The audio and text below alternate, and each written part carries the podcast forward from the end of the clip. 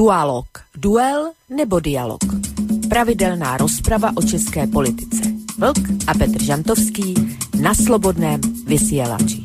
Dualo, dualo, dualo. Presne tak, dualo, Vlk a Petr Žantovský na slobodné vysielači, ale ešte pred nimi Boris Koroni v tejto chvíli pri mikrofóne Rádia Slobodný vysielač, konkrétne z bansko bystrického štúdia. Dobrý večer, vážení poslucháči, vítajte pri počúvaní ďalšieho dielu relácie Dualog, teda dvojhodinovky slova hudby, ktorá je prevažne určená uchu českého poslucháča, ale vždy dodávam, že samozrejme nie len jemu.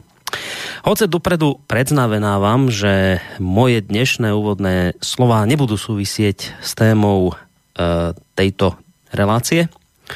Napriek tomu sa musím o týchto významných, ale hlavne smutných udalostiach zmieniť práve v úvode relácie Dualog. Český národ si totiž to práve dnes pripomína jednu krutú skutočnosť, ktorá sa tragickým spôsobom zapísala pod vývoj udalostí u našich západných susedov, pretože práve dnes je tomu 78 rokov od vtedy, čo nemecký nacistický politik, diktátor a ríšský kancelár 3. ríše Adolf Hitler vydal 16. marca roku 1939 na Pražskom hrade výnos o zriadení protektorátu Čechy a Morava na okupovanom českom území.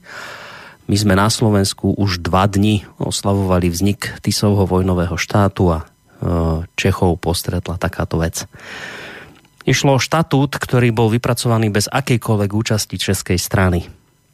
Ja si myslím, že by sme si mali, vážení poslucháči, na tieto pohnuté udalosti spomenúť aspoň takto v nasledujúcej krátkej zvukovej ukážke.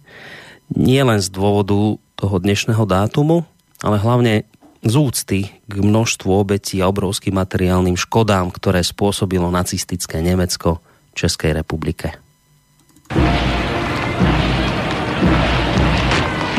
Velký svátek německé říše, Den brané moci, byl oslaven také v Praze mohutnou vojenskou přehlídkou. Téměř dvě hodiny defilovali po Václavském náměstí všechny zbraně před vrchním velitelem, generálem pěchoty Blaskovice. Na čestné tribuně byli přítomní zástupci pražské státní vlády, senátoři a poslanci a zástupci české armády. Mocná vojenská podívaná ukázala jasně velikost a sílu národa, pod jehož záštitu se postavili Čechy a Morava.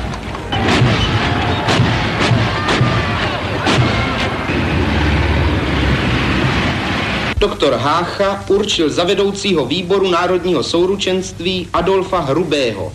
Předseda Adolf Hrubý promluví k vám o cestách k sjednocení národa. Prvním naším úkolem bude vytvořit jednotu národa tak pevnou, jako nikdy předtím. Vytvořené národní souručenství bude nerozborné sociálně spravedlivé a najde v něm čestné místo každý z vás. Dělník, rolník, obchodník, slovem každý český člověk.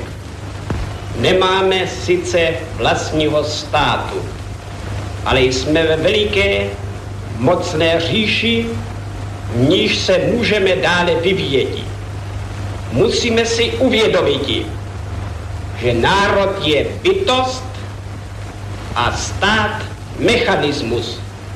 Stát není účelem, ale prostředkem velikému kulturnímu dílu národa, ve které pevně věřím. Na nové cestě přeji šťastnou a slavnou budoucnost svému národu a prosím o pomoc knížete Václava svatého.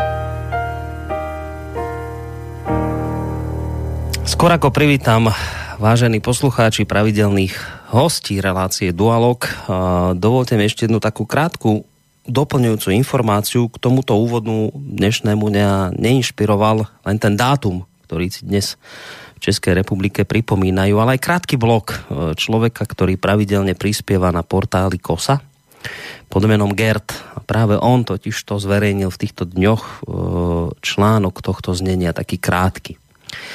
Máme dnes 15. březen, den dnů v české historii a přece. Je zajímavé sledovat, jak na 15. březen 1939 všichni zapomněli a přitom jde o hodně tragickou kapitolu novodobých českých dějin. Jediným pozitivním prvkem je připomenutí existence Moravy co by protektorátu Böhmen and Mähren. Oproti tomu na 25. únor 1948 21. 21. srpen 1968 nebo Mezinárodní den Tibetu 10. března nezapomíná nikdo. Není okupace jako okupace. Nezáleží na počtu lidských obětí okupace, ale pouze na tom, zda nás okupuje ten správný národ. Mají radnice, které vyvěsili tibetské vlajky 10. března, také vyvěšeny vlajky na připomenutí okupace Čech, Moravy a Slezska nacisty? Je ještě politicky korektní protestovat proti nacizmu? Nebo je už Evropská unie opravdu ein Volk, ein Reich, ein Führer a jsem jen trapný staromilcem. Utrpení Židů za nacizmu nezmenší připomenutí, že nacisté chtěli vyhladit i jiné národy, třeba ten český, moravský a sleský. Ako som povedal, vážení poslucháči, nesúvisí tento môj dnešný úvod uh, s témami, ktorými sa budú dvaja páni, ktorí už čakajú na Skype zaoberať ale považoval som za nutnosť uh, túto záležitosť spomenúť, pretože sa tragickým spôsobom dotýka českého národa. Na Skype linke v tejto chvíli už uh, čakajú dvaja páni, dve známe mená z ťaby pravidel, pravidelní hostia relácie Dualog. Tým prvým je Petr Žantovský, vysokoškolský pedagog a mediálny analytik. Petře, vítaj, dobrý večer. Dobrý večer, dobrý Borisi, dobrý večer Vlkovi a samozřejmě všem posluchačům a posluchačkám já to říkám v tomhle pořadí, protože vím, že Vlk to řekne v opačném pořadí, ale myslím, myslíme na to samý. Tak, to byl Petr Žantovský, prvý host, no a tým druhým už ho Peťo naznačil, Vlk, zakladateľ internetového portálu KOSA. Vlčko, dobrý večer aj tebe. Au! Zdravím tebe, Borisku, zdravím samozřejmě i Petra Žantovského a jak správně řekl, zdravím všechny posluchačky a posluchače Slobodného vysílača ať už jsou na země kouli kdekoliv. Nicméně já ti, Boris, si slovo ještě nedám teďko. E, protože já se vždycky nesmírně těším na tvůj úvod, s kterým začneš a vždycky, vždycky jsem překvapený. A dneska e, ti moc děkuji za to, co jsi udělal. A já bych fakt chtěl, aby si v Čechách kandidoval na prezidenta. E, už jsme si řekli párkrát proč. A dneska, dneska, to, dneska to rozšířím o to, že ty si vlastně na slobodné vysílači udělal pro připomenutí toho pro mě naprosto zásadního výročí, eh, výročí moderních českých dějin daleko víc než všechny televize a rádia, co jich e, v České republice máme. Je to přímo neuvěřitelný. Já jsem byl vždycky zvyklý na kosu na 15. Eh, března, Eh, na tenhle den psát speciální článek, jenomže ono, když jich píšeš, já nevím, 8 nebo 10 za sebou, hmm. tak prostě vyčerpáš linku. A proto eh, jako na zavolanou mi přišel osobní mail od Gerda, který si přečetl a který já jsem dal, bez komentáře jsem ho umístil jako článek, protože on v pár větách řekl všechno. Ale ty si udělal tím svým antré do dnešního pořadu daleko víc, než všechny elektronické sdělovací prostředky v České republice dohromady. Význam těch, eh, nebo to sdělení, který říkám, tak říkám s, s obrovským znechucením, s obrovským despektem a s obrovským úděsem. Boris, si děkuju. No, Promiň, že jsem byl uh, tak dlouhý. Uh, to je v poriadku, já ti samozřejmě tiež ďakujem, ale pre mňa je to také prekvapenie. Ja teda nesledujem české médiá, ja už ani nejak tie slovenské veľmi, takže neviem, čo všetko spomínali, ale keď, a trošku by som vás pri tej téme podržal, hoci teda nesúvisí to s tými témami, ktoré budete dnes otvárať, ale mňa to zaskočilo, čo vlastne písal Gert v tom svojom krátkom blogu, keď teda e, priamo naznačil, teda, že nejako ten 15. respektíve 16. březen, marec sa už nejak u vás nepripomína, že je okolo toho ticho. Zaskočil si ma tým, že mi teraz vláviš no pre mňa novú informáciu, že ani média sa tomu nejakým spôsobom u vás veľmi nevenovali. Tak to je taká otázka si na vás obi dvoch k tejto, len k tejto téme, že, že čím to je, že tá, táto záležitosť nejak nikoho u vás, nie, nie nikoho, ale že prostě nejak nenadchýna, že sa to tak nejak opomína, čo toto má znamenať? U nás na Slovensku my sme si dva dní dozadu pripomínali teda ten vznik nášho slovenského Tisovho vojnového štátu, tak toho mnohí označujú. U nás sú kvôli tejto téme obrovské kontroverzie v spoločnosti. My sa tu prostě delíme na, na jedných, ktorí chcú Tisa pomaly blahorečiť a druhých, ktorí ho zase zatracujú a chýba taký ten nejaký vzácný stret v tejto, v tejto téme. Ale vždy 14. marca u nás minimálne teda pri tejto príležitosti sú vážne debaty, média sa tomu venujú, aj sa trošku hecujú nálady v spoločnosti a toto ma zaskočilo, že, že, že vyhlásenie e, protektorátu Čechy a Moráva u, u vás nejakým spôsobom teda to, tá, tá téma absentuje v médiách, tak kde sú tie príčiny toho, že sa tak, do takéto situácie, že ste sa dostali? Zkusím teď já. No zkus Petře. Velmi, velmi stručně. Jednak, Boris, taky děkuji za to úvodní připomenutí. E, fakt je ten, že s tebou nesouhlasím v názoru s tím, nebo v, o, o tom, že e, tahle téma nesouvisí s tím naším tématem, který jsme si vytkli do dnešního povídání. A já myslím, že to, že to mnohokrát posluchači uslyší a že se k tomu určitě jako často budeme vracet. A to proč? Protože Eh, jestliže se budeme bavit, a já to teď teda prozradím, mimo jiné o, o nedávném sjezdu, nebo o posledním sjezdu České strany sociálně demokratické, který proběhl před několika dny, tak tam se jako zásadně, a myslím, že v celé Evropě a v celé sociálně demokraticky orientované politické Evropě eh, velmi eh, řeší věci jakési vztažnosti jednotlivých států vůči Německu. Německo je dneska v naprosto unikátní situaci, že vybudovalo podle mého názoru čtvrtou říši bez vůdce a bez, bez násilí, aspoň ne tedy vojenského, a, a ještě mu za to tleskáno. Z toho jsem já poněkud perplex a, a vadí mi to, a ten sociálně demokratický sjezd byl samozřejmě do značné míry zkouškou odolnosti jednotlivých myšlenkových proudů v téhle straně e, i ve vztahu tedy k Evropské unii a k dominantnímu eh, státu Evropské unie a to je Německo. Já myslím, že to je jeden z důvodů, proč se vlastně e, tohleto ošklivé výročí připomíná málo. Myslím, že ty důvody jsou v zásadě tři. Jeden důvod, ten je nejtriviálnější eh, a to je prostě jako totální negramotnost českých novinářů, většiny. Nechci říct všech, ale velké většiny. Jim je to v podstatě občanský jedno. Prostě nějaký výročí, nějaký nacisti, tak tam jezdili sněžilo, bylo je nahraděno, dobře, učili jsme se o tom ve škole a je, je, máme to za sebou. To je, je takový opravdu hodně vulgárně zjednodušený, ale myslím, že to u mnoha lidí takhle funguje. Uh, druhý důvod je ten, co jsem naznačil, to znamená, že to je pořád velmi živý, uh, živý politický téma, ke kterému neumíme najít uh, stále ani my to vyvážené, mm, ten vyvážený postoj. A třetí důvod nepochybně je ten, že za komunismu jsme tohle výročí připomínali velmi intenzivně a po právu. Stejně jako jsme připomínali výročí třeba atentátu na protektora Heidricha, nebo, nebo výročí osvobození Osvěnčimy, nebo výročí osvobození Prahy, nebo, nebo Berlína, pád Berlína. To byly data, které nám byly vlastně jakoby vtloukaných v úvozovkách, a teď to nemyslím zle, do hlav eh, permanentně a neustále. A já myslím, že to bylo i tak správně, protože člověk si má e, být vědom své historie, nebo jak praví slavný latinskoamerický filozof e, Santayana, e, kdo, kdo jak si zapomíná na svoji minulost, tak je nucen eh, jí prožít znova. a já bych to strašně nerad prožil znova.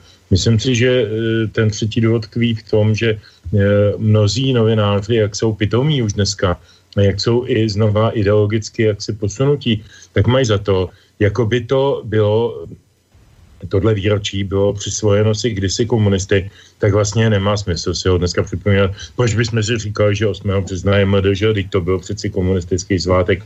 No ovšem, že nebyl. Byl to odborářský svátek, který vznikl v Americe na, na před lety eh, na základě nějakých historických událostí. Ale to nikdo z nich neví, z těch novinářů. A jim není blbý, jim není blbý prostě zapomínat na tak podstatné věci, jako je například tedy výrok hmm. okupace nacismem. Eh, a, a zdůvodňují si to sami sobě a možná i svému okolí a své, svému milie, že vlastně to je komunistická minulost a to už je za náma. Hmm. No, Petr, poskytol vyčerpávajúcu odpoveď na moju, na moju otázku, že prečo teda takto je, ako to opísal Gert. Možná to vidí ešte inak. Možno to vidí, veď to sa, chcem, no. to sa chcem opýtať, že či ešte niečo má k tomu na doplnenie, možno nebude súhlasiť s týmito dôvodmi, uvidíme. Vočko, ty to ako vidíš? No, dobře, dobře předpokládá, že nebudu souhlasit, ale nebudu s Petrem Žantovským, ale zatím to nebudu rozvádět už jenom podle toho, co říkal o, sjezdu sociální demokracie o Německu, tak si myslím, že to bude dneska hodně bojovný jo, mezi náma. A uh, tudíž si nebudu marnit eh, čas na, na tomhle. Ale uh, Boris, já jsem dneska zachytil zprávu, že včera v Rize se sešli veteráni lotýských jednotek SS a měli, měli opět slavnostní demonstrativní průchod, e, průvod e, městem jo, za, za přítomnosti státních představitelů a tak dále. Jestliže demokratická Evropa připustí něco, něco tak e, šíleného a nikdo, nikdo vlastně neřekne ani popel proti tomu. E, v, jak říkám, já jsem to zachytil naprostou náhodou, ale jinak o tom nikde nemáš informační zprávu. Mm.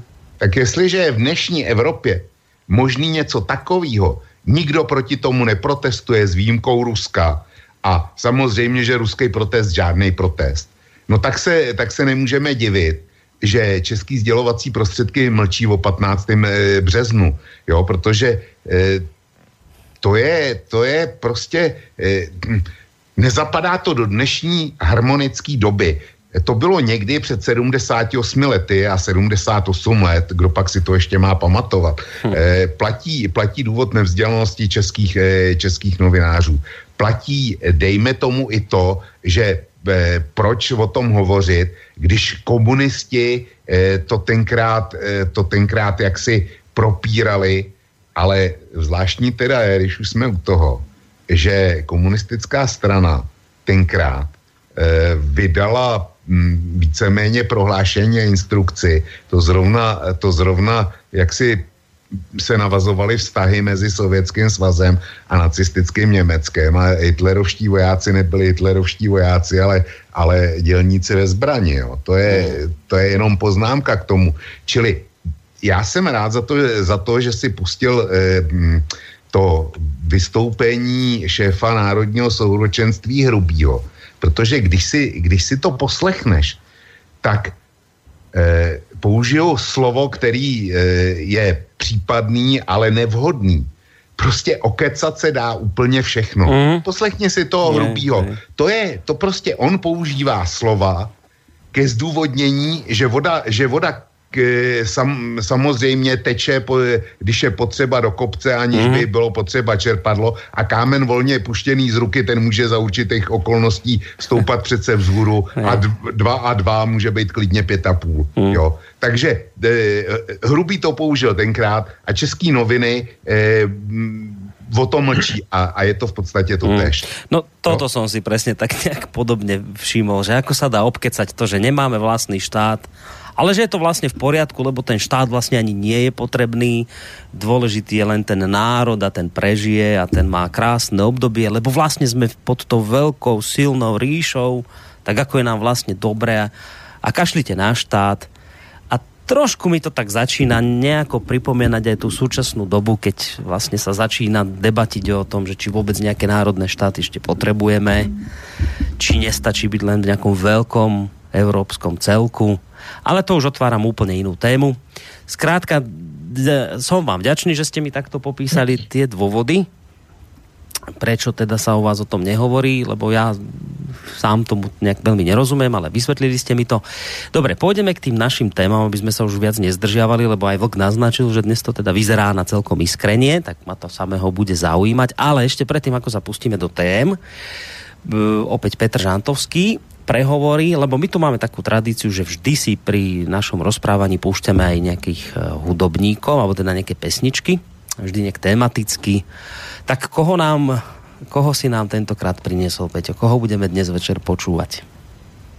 Dneska budeme poslouchat kapelu AG eh, z jejich prvních dvou desek, které jsou velmi staré. Jedna vyšla, nebo vlastně obě vyšly ještě za komunistů, jedna někdy tak 85, druhá někde 87, 89, takhle nějak, těsně před převratem, ale není to úplně podstatné. To je kapela moravská, před chvíličkou mimochodem posluchačic, pokud byli už na příjmu, tak slyšeli krásnou písničku podání Vasty Redla, tak to byl v jednom období tyhle kapely hlavní zpěvák a autor, tak jeho za chvíličku budeme v některých písničkách slyšet.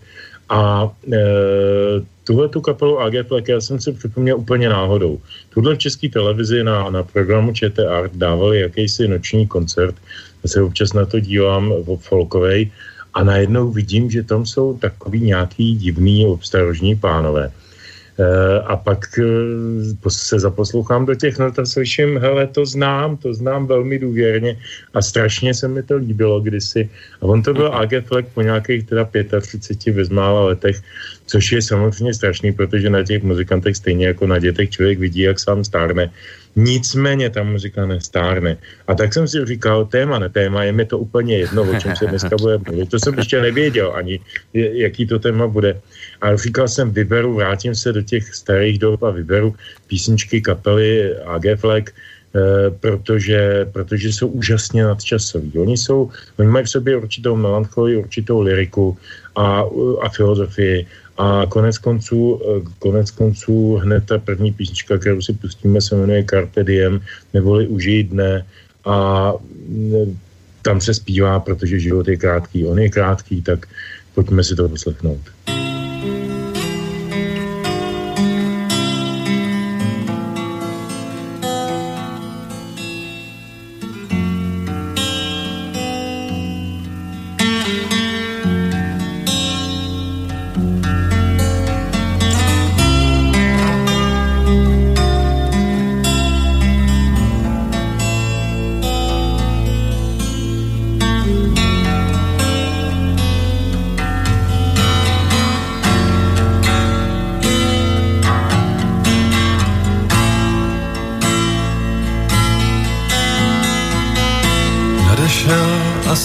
Poslední den. Podívej, celá planeta blázní. A já neuroním ani slzu pro ní, jenom zamknu dům. Půjdu po koleji až na konečnou, ale jak mám krok vojensky rázný. A nezastavím ani na červenou, na trud předpisů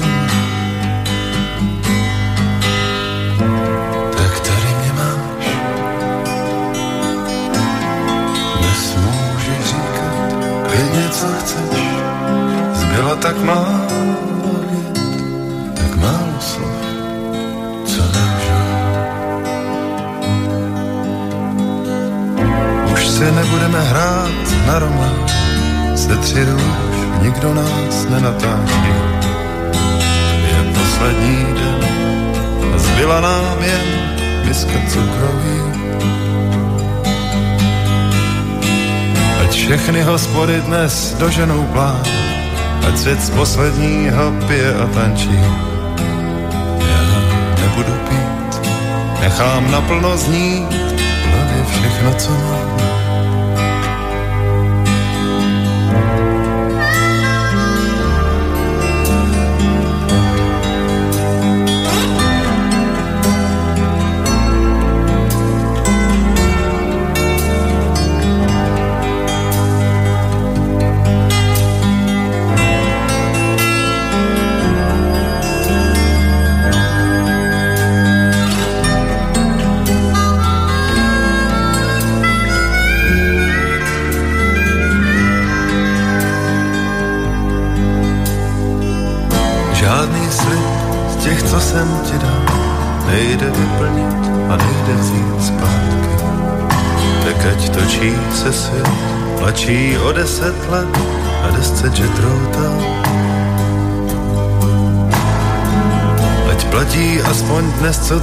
Jsem jen lhal, carpe diem.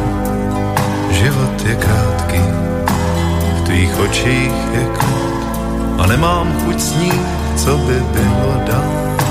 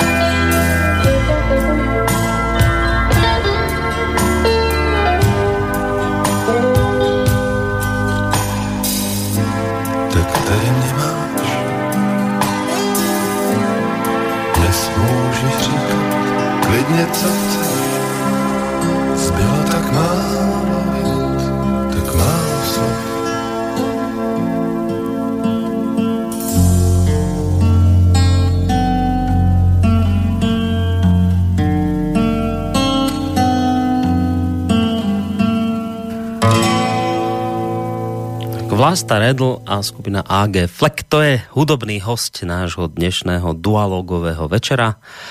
Neviem, ako budú znieť tie ďalšie pesničky, lebo ja sa vždy nechám prekvapiť a nepočúvam ich dopredu, hoci teda Peťo Žantovský mi ich posiela trošku v predstihu, ja si to nechávam vždy len na, na reláciu, aby som teda bol som to mal teda tak sprostredkovane hneď, teda keď, keď vysielame, tak by som to počul prvýkrát.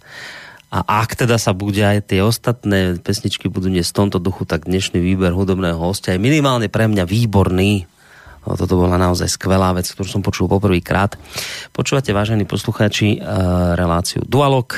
To znamená, že reláciu, ktorá je prioritne určená českým eh, politicko-spoločenským témam, hoci teda ešte zatiaľ nevieme, aké témy eh, si dvaja páni teda tak spomínaný Petr Žantovský, ako aj Vlk eh, z portálu Vlkovo bloguje pre vás dnes večer pripravili. Skôr ako im dám slovo, ešte som vlastne eh, po tom úvode zavodol spomenúť také tie klasické technické informácie toho druhu, že teda, samozrejme pokiaľ vy budete cítiť potrebu, že sa chcete niečo opýtať alebo nejakým spôsobom zareagovať do tejto relácie, tak tak môžete urobiť prostredníctvom buď už teda či telefonické linky na čísle 048 381 0101 môžete nám takisto napísať mail na adresu studiozavináčslobodnyvysielac.sk alebo tá tretia možnosť je, že napíšete cez našu stránku keď kliknete na zelenú ikonu otázka do štúdia. Takže toto som ešte považoval za potrebné uh, povedať v tejto relácii. No a teraz by bolo fajn už konečne teda zistiť, hoci ste už teda čo to naznačili ohľadom zjazdu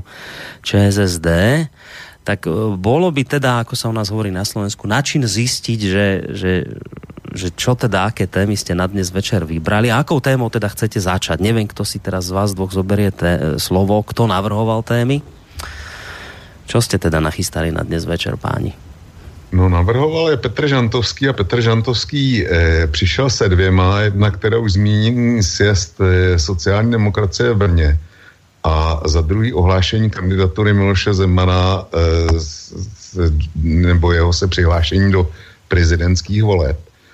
A já jsem navrhoval jako třetí téma, no to je teda těch 90 minut, co máme jasně málo a to je, to je problém ministra Babiše s jeho, s jeho eh, majetkem a s korunovými dluhopisy. On ten problém začíná docela bobtnat a eskalovat. E, jasný, že tyhle tři téma, témata vůbec nemáme šanci dát.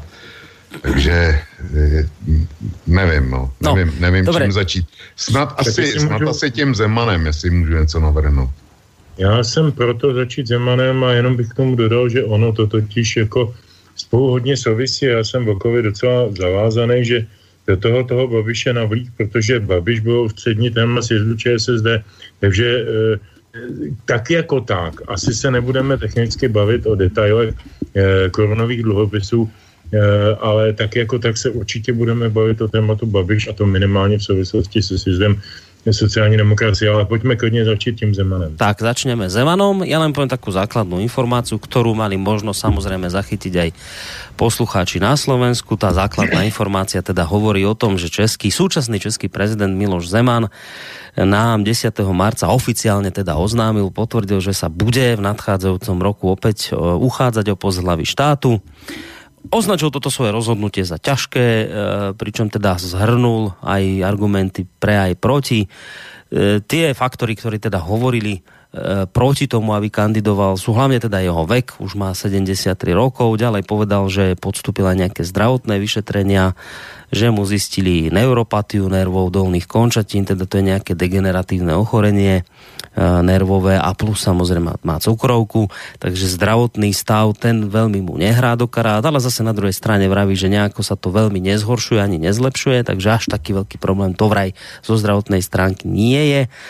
Ale naopak hovorí, e, keď som teda zvážoval, že či kandidovať alebo nie, tak e, pre kandidatúru ho vraj naopak presvedčala veľká podpora spoločnosti, alebo teda verejnosti. Um, pokiaľ ide aj o iných kandidátov, tak tu už kandidatúru oznámili skôr aj podnikateľ textár Michal Horáček, podnikateľ Igor Sládek, lekár aktivista Marek Hilšer pričom ďalší e, možní uchádzači o prezidentský úrad čakali práve teda na toto Zemanové rozhodnutie. E, a už len tak ako na doplnenie, aby to bolo teda kompletné, e, historicky prvej priamej voľbe českého prezidenta, my to tu na Slovensku už máme dlhšie, v Čechách to len nedávno schválili, teda v historicky prvej voľbe českého prezidenta. A priamej voľbe porazil Zeman v roku 2013 Karla Schwarzenberga, vtedy získal takmer 55% hlasov, takže už je dnes jasné, že, že pán Zeman, súčasný prezident, bude kandidovať opäť za prezidenta. Asi taká otázka, ktorá sa natíska na úvod a to by mohla byť taká tá štartovacia otázka, od ktorej sa potom odpichnete a nechám vás dvoch diskutovať, je tá, či vás táto, toto jeho rozhodnutie zaskočilo, prekvapilo, čakali ste to, ako ste na tom vy? Tak kdo má začít? Začne, Začni, Vlčko, už ty, keď si začal. No, e, já za sebe můžu říct, že mě to teda absolutně nepřekvapilo, protože když si někdo e, udělá nebo zorganizuje vyhlášení ve španělském sále Pražského hradu, pozve si tam tisíc lidí a avizuje dopředu, že to řekne jako ke čtvrtému výročí e, své předchozí inaugurace, tak e, tam jistě před takovýmhle schromážděním a je-li to takto zorganizováno, tak tam jistě neřekne, víte, já jsem zjistil, že zdravotně už na to nemám a budu končit. Jenomže mě, eh, když se v uvozovkách pobavila nejenom ta, ta režie eh, toho ohlášení, ale i ty důvody. Ty, ty, ty jsi to správně řekl, že já jsem ten Zemanov projev eh, samozřejmě slyšel, nebo respektive vystoupení na tiskovce. A vzpomenul jsem si, na, kdy on říká, že teda nakonec ho přesvědčila ta podpora lidí, kterou měl, eh, kterou má a že se jim cítí zavázán, že by byla zbabilost, kdyby, kdyby jaksi nekandidoval. Já jsem si maně vzpomněl na rok 2002, kdy bylo před eh, parlamentníma volbama. Eh, Zeman tehdy byl předseda vlády a sdělil národu, kde měl taky podporu, která byla přibližně srovnatelná s tím, co má dneska úřadu prezidenta a sdělil národu, že se cítí unaven, byl o 15 let mladší, jestli to dobře počítám, a e, sdělil národu, že potřebuje jít objímat stromy na Vysočinu. To byla jedna věc. E, čili tenkrát to zbabilost nebyla, e, tenkrát to zbabilost nebyla, dneska by to zbabilost byla. Jo. To je jedna věc. Druhá věc je, že mezi pozvanými byly různé celebrity a, a různí hm, hm, lidé, byli tam e, no-name lidé e, z vesnice, odkud pochází jeho kancléř, e, pan Minář, a byli tam, byli pozváni i lidé teda ze špiček biznisu. A mezi jinými obdržel pozvánku i nejbohatší Čecha, já nevím, jestli sto, asi 127. nejbohatší člověk na světě, pan Kellner. Pan Kellner se nedostavil, protože pan Kellner měl separátní jednání s Milošem Zemanem v předvečer té ohlášené kandidatury. A je jasný, proč asi, nebo můžu se s velkou mírou pravděpodobnosti dohadovat o tom, co asi tak Kellner s Milošem Zemanem mohli řešit. Jo zrovna v předvečer, v předvečer ohlášení té prezidentské kandidatury. A podobných věcí já bych prostě našel, našel velkou spoustu. Čili nebyl jsem, nebyl jsem překvapen eh, kandidaturou Miloše Zemana. Je velkým favoritem nadcházejících, eh, nadcházejících voleb a zatím ty, eh, co si četl jména těch známých protikandidátů, tak tam žádná ani srovnatelná váha není. No, no, Ale no. Co, co mě zarazilo nejvíc je, bylo následní prohlášení Miloše Zemana za A, že nebude útočit na své soupeře. Za B, že to je chválihodný, ovšem za B, že se nebude, nebude účastnit žádných prezidentských to je něco, to je mimořádně chytře vymyšlený. Proto já si neumím, jo, a on to do, do, jak si odůvodnil tím, že všichni znají jeho program a všichni ví, co dělal, takže nepotřebuje chodit do prezidentských debat. To mi přijde velmi zvláštní způsob, byť teda velmi chytrý, já se k tomu ještě dostanu. Ale e, představuju si amerického prezidenta, který e, bude, ohlašuje kandidaturu na druhé funkční období a prohlásí, vážení američané, všichni mě znáte, všichni víte, co jsem dělal a já prostě do debaty e, se protikandidátem vůbec nenastoupím. Jo? U nás se to bere, tohle prohlásí prezident a je ticho po pěšině. Nikdo s tím v podstatě nemá, nemá nějaký zásadní problém.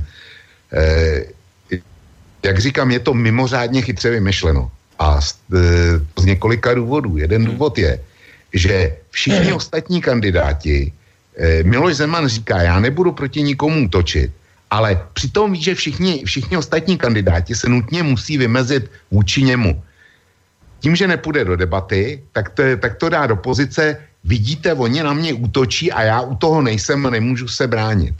To je jeden důvod. Druhý důvod, pro který to dělá, a říkám, je to chytře vymyšlený, je, že v těch debatách nebude muset vůbec obhajovat řadu svých sporných kroků, k čemuž by normálně e, byl donucen, kdyby tam fyzicky byl. Mm-hmm. Ale mluvím dlouho, takže skončím zatím a nechám taky Petra Žantovský, aby si řekl si. Čiže vravíš, že tam je nějaký taký, taký, taká, taký syndrom obete, že tam chce vytvoriť, hej? Že... Ne, no, také, alebo takého nějakého martýra. on, on chce z těch jednak a jednak eh, se chce zbavit mm-hmm. nepříjemných, eh, nepříjemných dotazů, eh, nepříjemných narážek a nepříjemných faktů. On mm-hmm. tam prostě nebude. A já si říkám, já si neumím představit eh, americkou prezidentskou debatu, kde obhajující prezident řekne a já tam nepůjdu, protože mě všichni znáte. Mm-hmm. No, Petře, uh, najskôr tá otázka, že či si to čakal od neho, alebo ťa prekvapil uh, starší pán týmto svojim rozhodnutím, keď aj to zdravie je také, ako ho sám opísal. Uh, ty si to očakával, alebo ani veľmi nie už z jeho strany? Já jsem teď trošku v uh, jistým, uh, řekněme, zvýhodněným postavení vůči Vlkovi, protože Miloše Zemana znám dlouhá léta osobně a mám k němu, řekněme, docela blízké vztahy lidské. Známe se z času, kdy byl premiérem, pak jsme se dlouhá léta potkávali na Vysočině, kdy objímal ty stromy, poněvadž máme chalupu o dvě vesnice vedle, tak jsem vždycky vzal kolo a těch 20 kilometrů jsem prostě přijel přes kopec, koupil jsem někde flašku dobrýho bílého vína a prokecali jsme večer s Milošem o politice, ekonomice, on eh, celá ta leta sledoval velice pilně, co se děje, takže to není jako z nebe spadlý Marťan, nebo nebyl v okamžiku, kdy nastoupil do té přímé volby první. Takže jsem, říkám, trošku eh, v trošku jiný pozici, tak to dopředu avízuju, jakože eh, mám tenhle ten jakoby náskok.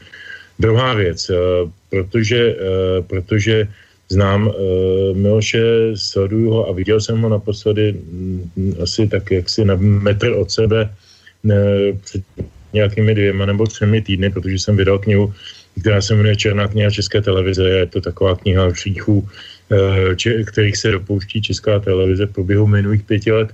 A uh, Miloš byl, Miloš byl kmotrem téhle knihy nebo takovým tím, tím promotorem na jedné pěkné společenské akci s chodou okolností ve slovenském domě v Praze, takže to mělo ještě tenhle ten přesah, byl tam i pan prezident, ex-prezident tedy Gašparovič, schotí a pan, pan vyslanec Váj slovenský a tak dále.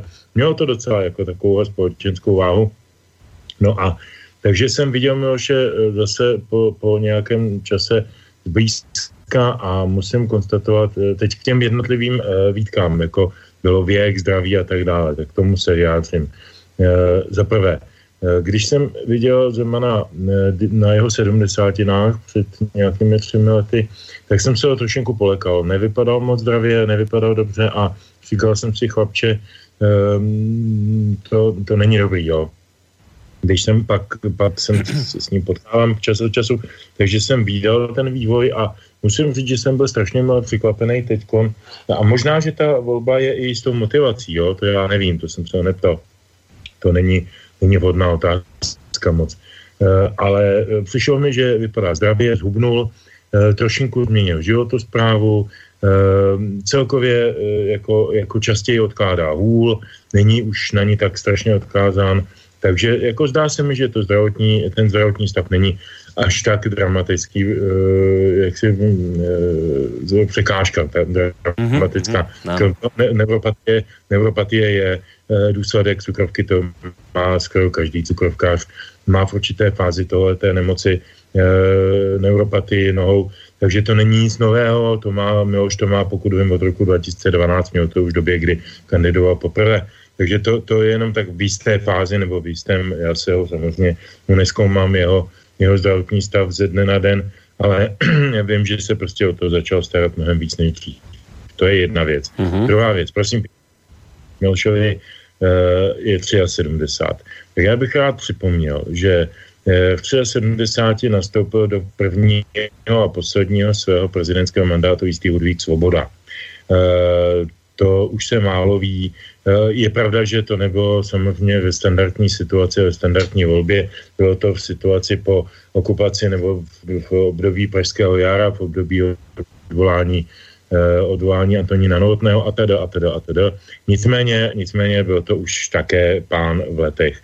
Dále bych rád připomněl, že jistý uh, Charles de Gaulle uh, byl ve funkci, ve funkci prezidenta Francouzské republiky eh, v letech, kdy mu bylo 69 až 79, byl 10 let prezidentem. Dále bych rád připomněl, že jistý Ronald Reagan byl ve funkci z prezidenta Spojených států 8 let. Začal, když mu bylo 70 a skončil když mu bylo, když mu bylo 78, to znamená do druhého mandátu nastupoval o rok starší než Zeman, že v 74 letech. A premiérem, tedy tam to není o prezidentovi, ale o premiérovi, jistý Winston Churchill byl premiérem po druhé ve svém životě, ne za války, ale po válce v letech 51 až 55 a prosím pěkně nastupoval do té funkce v letech v roce, kdy mu bylo 77 let a ukončil svůj mandát, když mu bylo 81. Takže prosím pěkně, eh, věk není problém. To je, eh, bych rád upozornil na to, že tohle to je falešná argumentace a kdykoliv kdokoliv mluví o věku v těchto souvislostech, tak jsem trošku eh, nervózní, protože znám spoustu lidí, a teď bych si dovolil parafrázovat krásný starý rozhovor přes sociál mezi Voskovcem a Verechem, to byly takové ty, takové ty eh, nahrávky, které vycházely na konci 60. let Eh, a, a kdy byl Voskovec už v emigraci dávno a, a vydali společně nahrávku, kde vedli takovou debatu, jako spíše filozofickou debatu o, o smyslu života, o věcech životu náležících oběma pánům bylo v té době skoro 65, takže už taky viděli, měli nějaký nadhled. A e, Voskovec tam na jednom místě říká, člověče, e, jsou lidi, jako třeba takový GB Show, který kdyby tady byl 400 let, tak e, je to furt málo.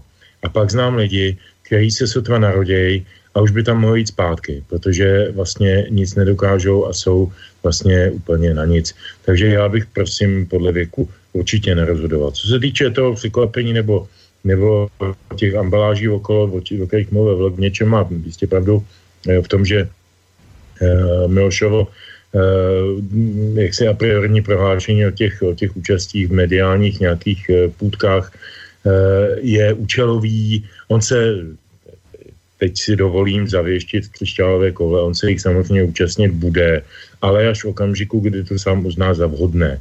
Kdo sleduje Zemana další dobu, já ho sleduju od roku 93, kdy uh, silněji vstoupil na politickou stranu a stal se předsedou sociální demokracie, tak, uh, a to jsme se ještě neznali osobně, tak uh, jsem si povšiml jedné podstatné věci. On velmi rád režíruje a aranžuje věci, které se ho týkají. On se snaží být režisérem svého života, režisérem své kariéry a nenechá si nikým do toho kecat. To znamená, ta parta, co má na hradě, ti Minářové a podobně, to prosím pěkně nejsou poradci. To, je, to, jsou, to jsou administrativní nebo já nevím, jací pomocníčci. Já to neskoumám zblízka, je mi to celkem úplně jedno, ale rozhodně to nejsou žádní intelektuálové, kterými se obklopoval Havel, nebo, nebo um, intelektuálové jiného typu, kterými se obklopoval Václav Klaus. E, to nejsou žádní, žádní poradci, Zeman žádného poradce nepotřebuje. On je režisérem svého života. Někdy možná špatným, někdy dobrým, ale každopádně sám sobě velí, sám sobě hmm. režíruje. Čili e, to, co dneska řekne, znamená, že si chystá nějaký scénář pro budoucnost a my ještě nevíme, jaký. A on má jednu velikou přednost, kromě spousty negativních vlastností, tak má jednu velkou přednost, umí překvapit. A e, umí, umí dokonce i politicky překvapit. Takže jsem docela zvědav. Mm.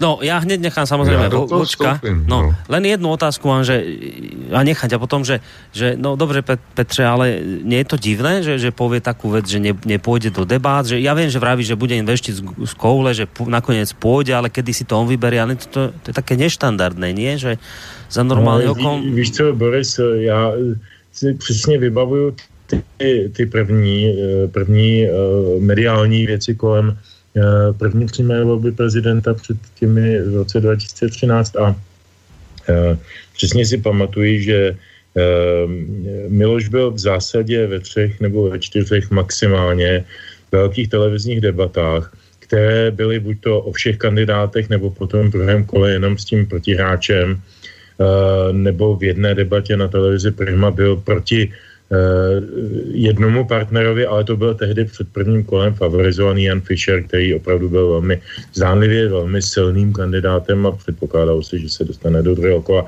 Tehdy to do Schwarzenberka nikdo moc nehádal. Eh, a Miloš se vyjadřoval v těchto, nebo prostě vstupoval do těchto jako velkých a takových těch celostátních velkých televizních show poměrně střídmě. Nebyl každý druhý den v každých novinách a nevyjadřoval se ke každé věci, jako třeba teď pan Horáček nebo pan Kolář nebo jiní kandidáti. E, prostě má, e, má, to, má to ve své, ve své divadelní hře napsáno trošku jinak, mm. čo já tvrdím a naprosto vsadím na to, vsadím na to, co si, co chceš, že do těch e, finálních televizních e, duelů určitě půjde jako jsou ty duely, o kterých mluvil samozřejmě velk oprávněně, jako byl, já nevím, Bush Kerry nebo Obama se svými s Romneym nebo s kým s McCainem, eh, do těchto těch důležitých a úplně podstatných, nebo teďko naposledy Trump, Trump s, s paní s Clintonovou, no. to, to zcela určitě do, do těchto těch finálových debat bude. Ale já jsem jeho vyjádření pochopil tak, že prostě nebude k obden komentovat eh, poskakování eh, svých, eh, svých proti, proti kandidátů, prostě protože bude jezdit po těch návsích a, a bude mluvit k těm venkovanům, protože to je jeho voličstvo. Mm-hmm. Takhle bych tomu rozuměl a je to velmi pragmatické. Mm-hmm. No, Volčko. No, já jsem poslouchal velmi napnutě Petra Žantovského a zejména tu úvodní pasáž eh, ohledně věku, ale s, nějak mi uniká souvislost eh, s tím, co bylo zatím řečeno. Tady, protože já jsem se, eh, pokud to byla reakce na mě, tak eh, to nechápu, ne, protože to, já... Byla, to byla reakce na to, co tam říkal Boris, že se schrnují jakési argumenty, jo, tak jsem jenom měl potřebu to uvést do nějakého kontextu. Já jsem o, o e, věku Miloše Zemana neřekl ani slovo s jednou jedinou výjimkou, protože stávám názor, že e, věk v kalendáři rozhodně nemá co dočinění s mentálním věkem a ohledně mentálního věku, tak je Miloš Zeman skutečně ve formě.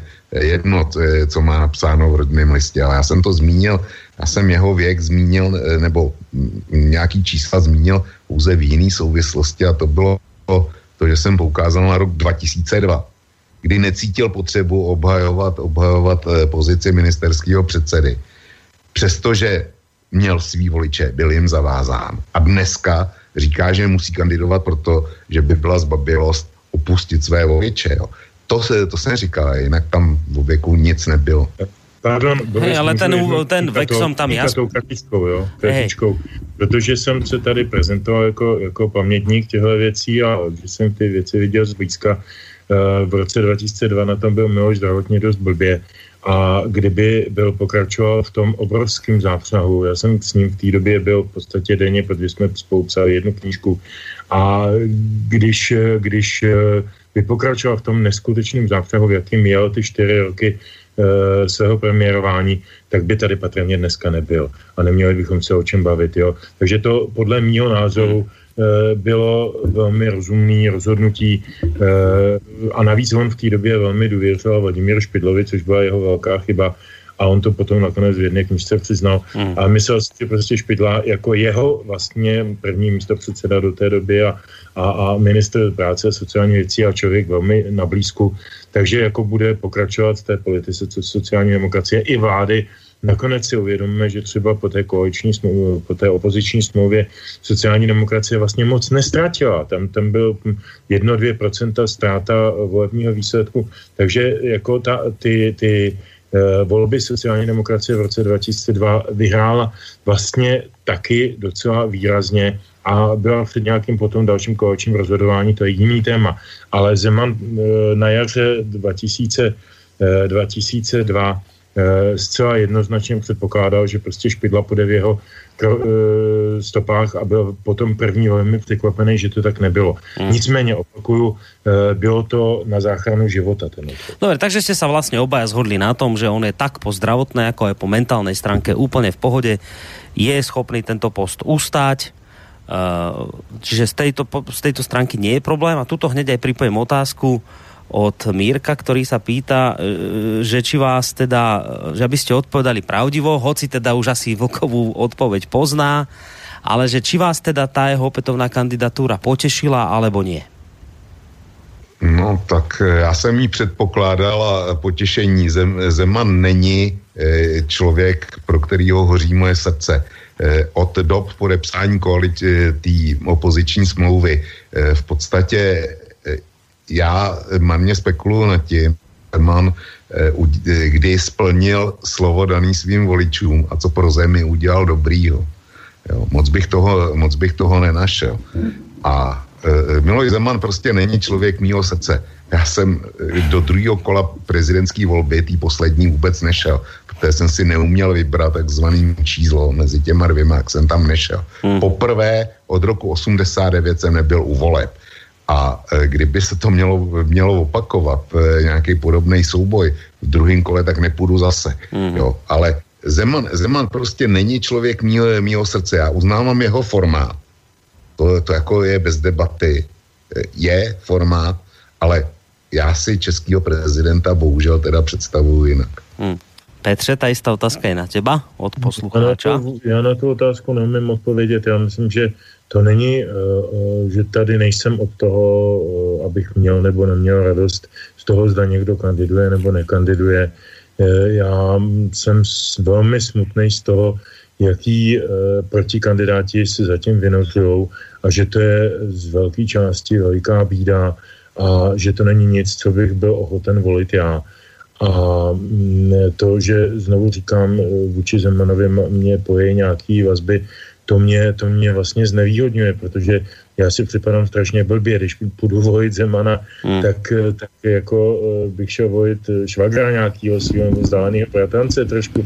Ne, takhle na blízko to není, ale rozumíte mi, jako jak to hey, myslím. Hey, hey. Takže jako nejsem od toho tady, abych říkal, jestli mám radost toho, že kandiduje nebo nekandiduje. Čekal jsem to, nepřekvapilo hmm. mě to a jsem strašně zvědavý, jestli se vynoří nějaký opravdu, opravdu Eh, vyrovnaný protikandidát, no, zatím ho nevidím. Tam som spomínal tie mená ako Hořáček, Sládek, uh, Hilšer.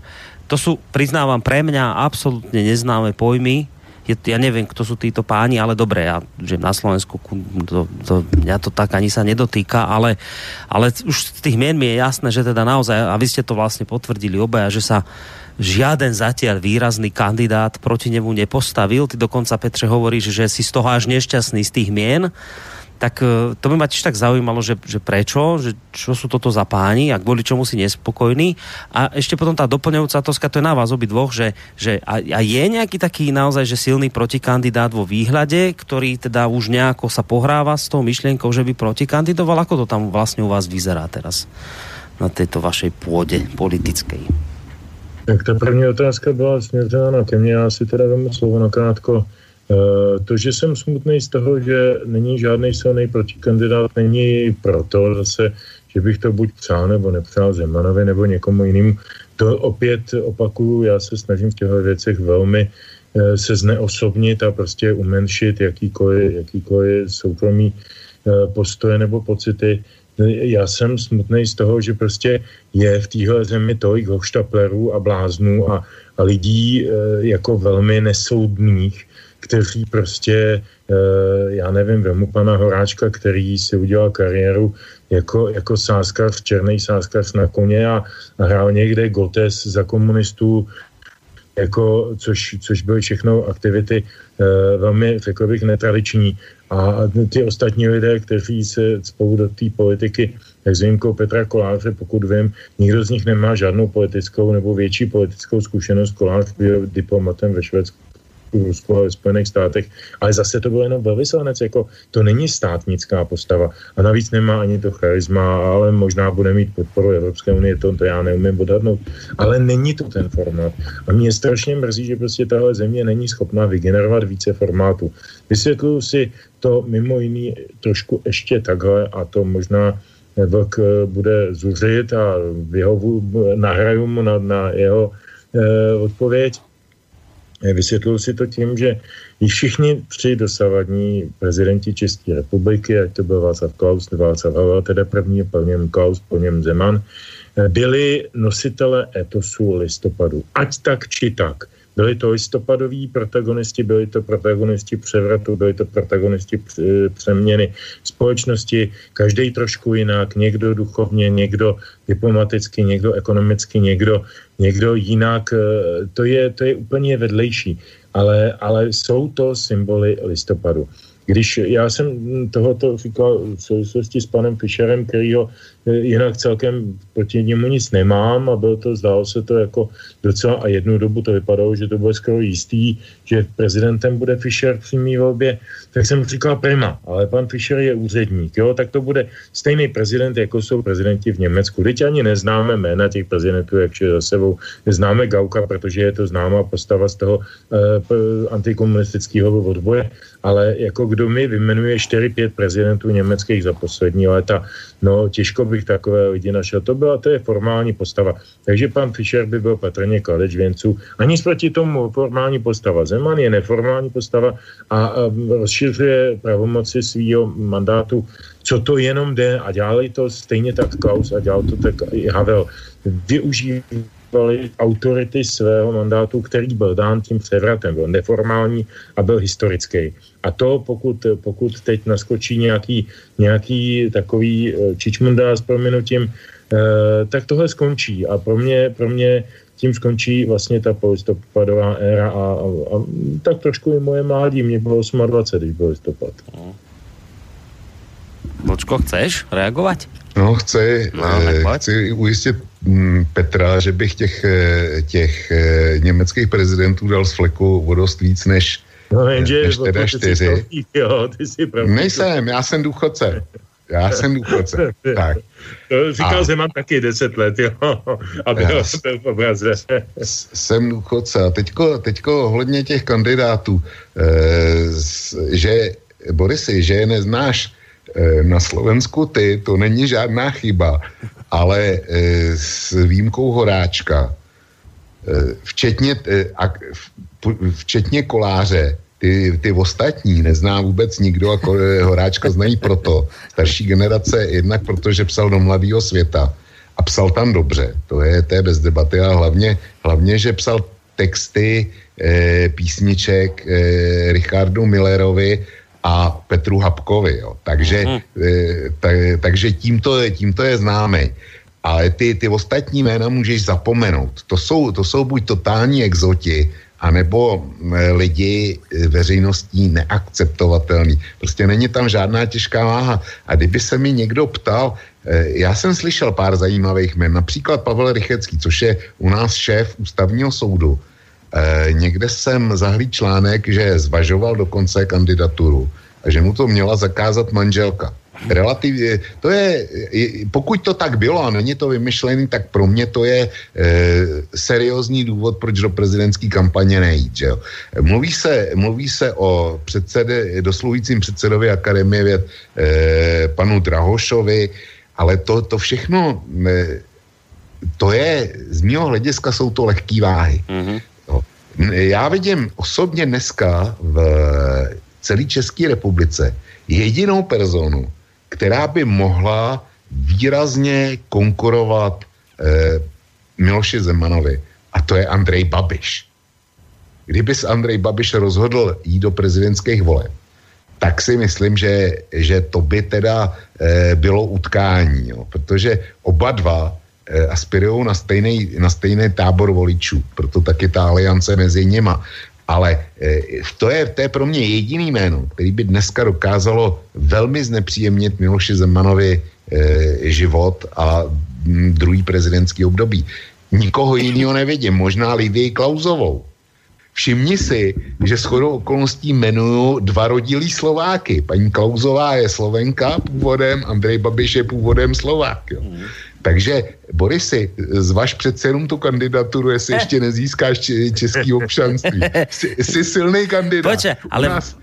ja teraz e, také meno, že Petr Robejšek, čo vás tam tu novou stranu zakladal, Petr Robejšek do toho podle mě nepůjde. A ten by nebol, ten by nebol, uh, ten by nebol silný protikandidát, iba čiste teoreticky proti, no, proti Zemanu. teoreticky ano, ale prakticky ne. Petr, Petr Robejšek je politolog, Petr Robejšek je uh, uznávaný analytik, to všechno, a jo, to všechno platí, ale Petr Robejšek je jméno, když zastavíš běžného pana Nováka na mhm, ulici mm-hmm, a řekneš Petr Robejšek, Aj. tak půlka bude přemýšlet o tom, jestli nehraje v nějakým seriálu na nově.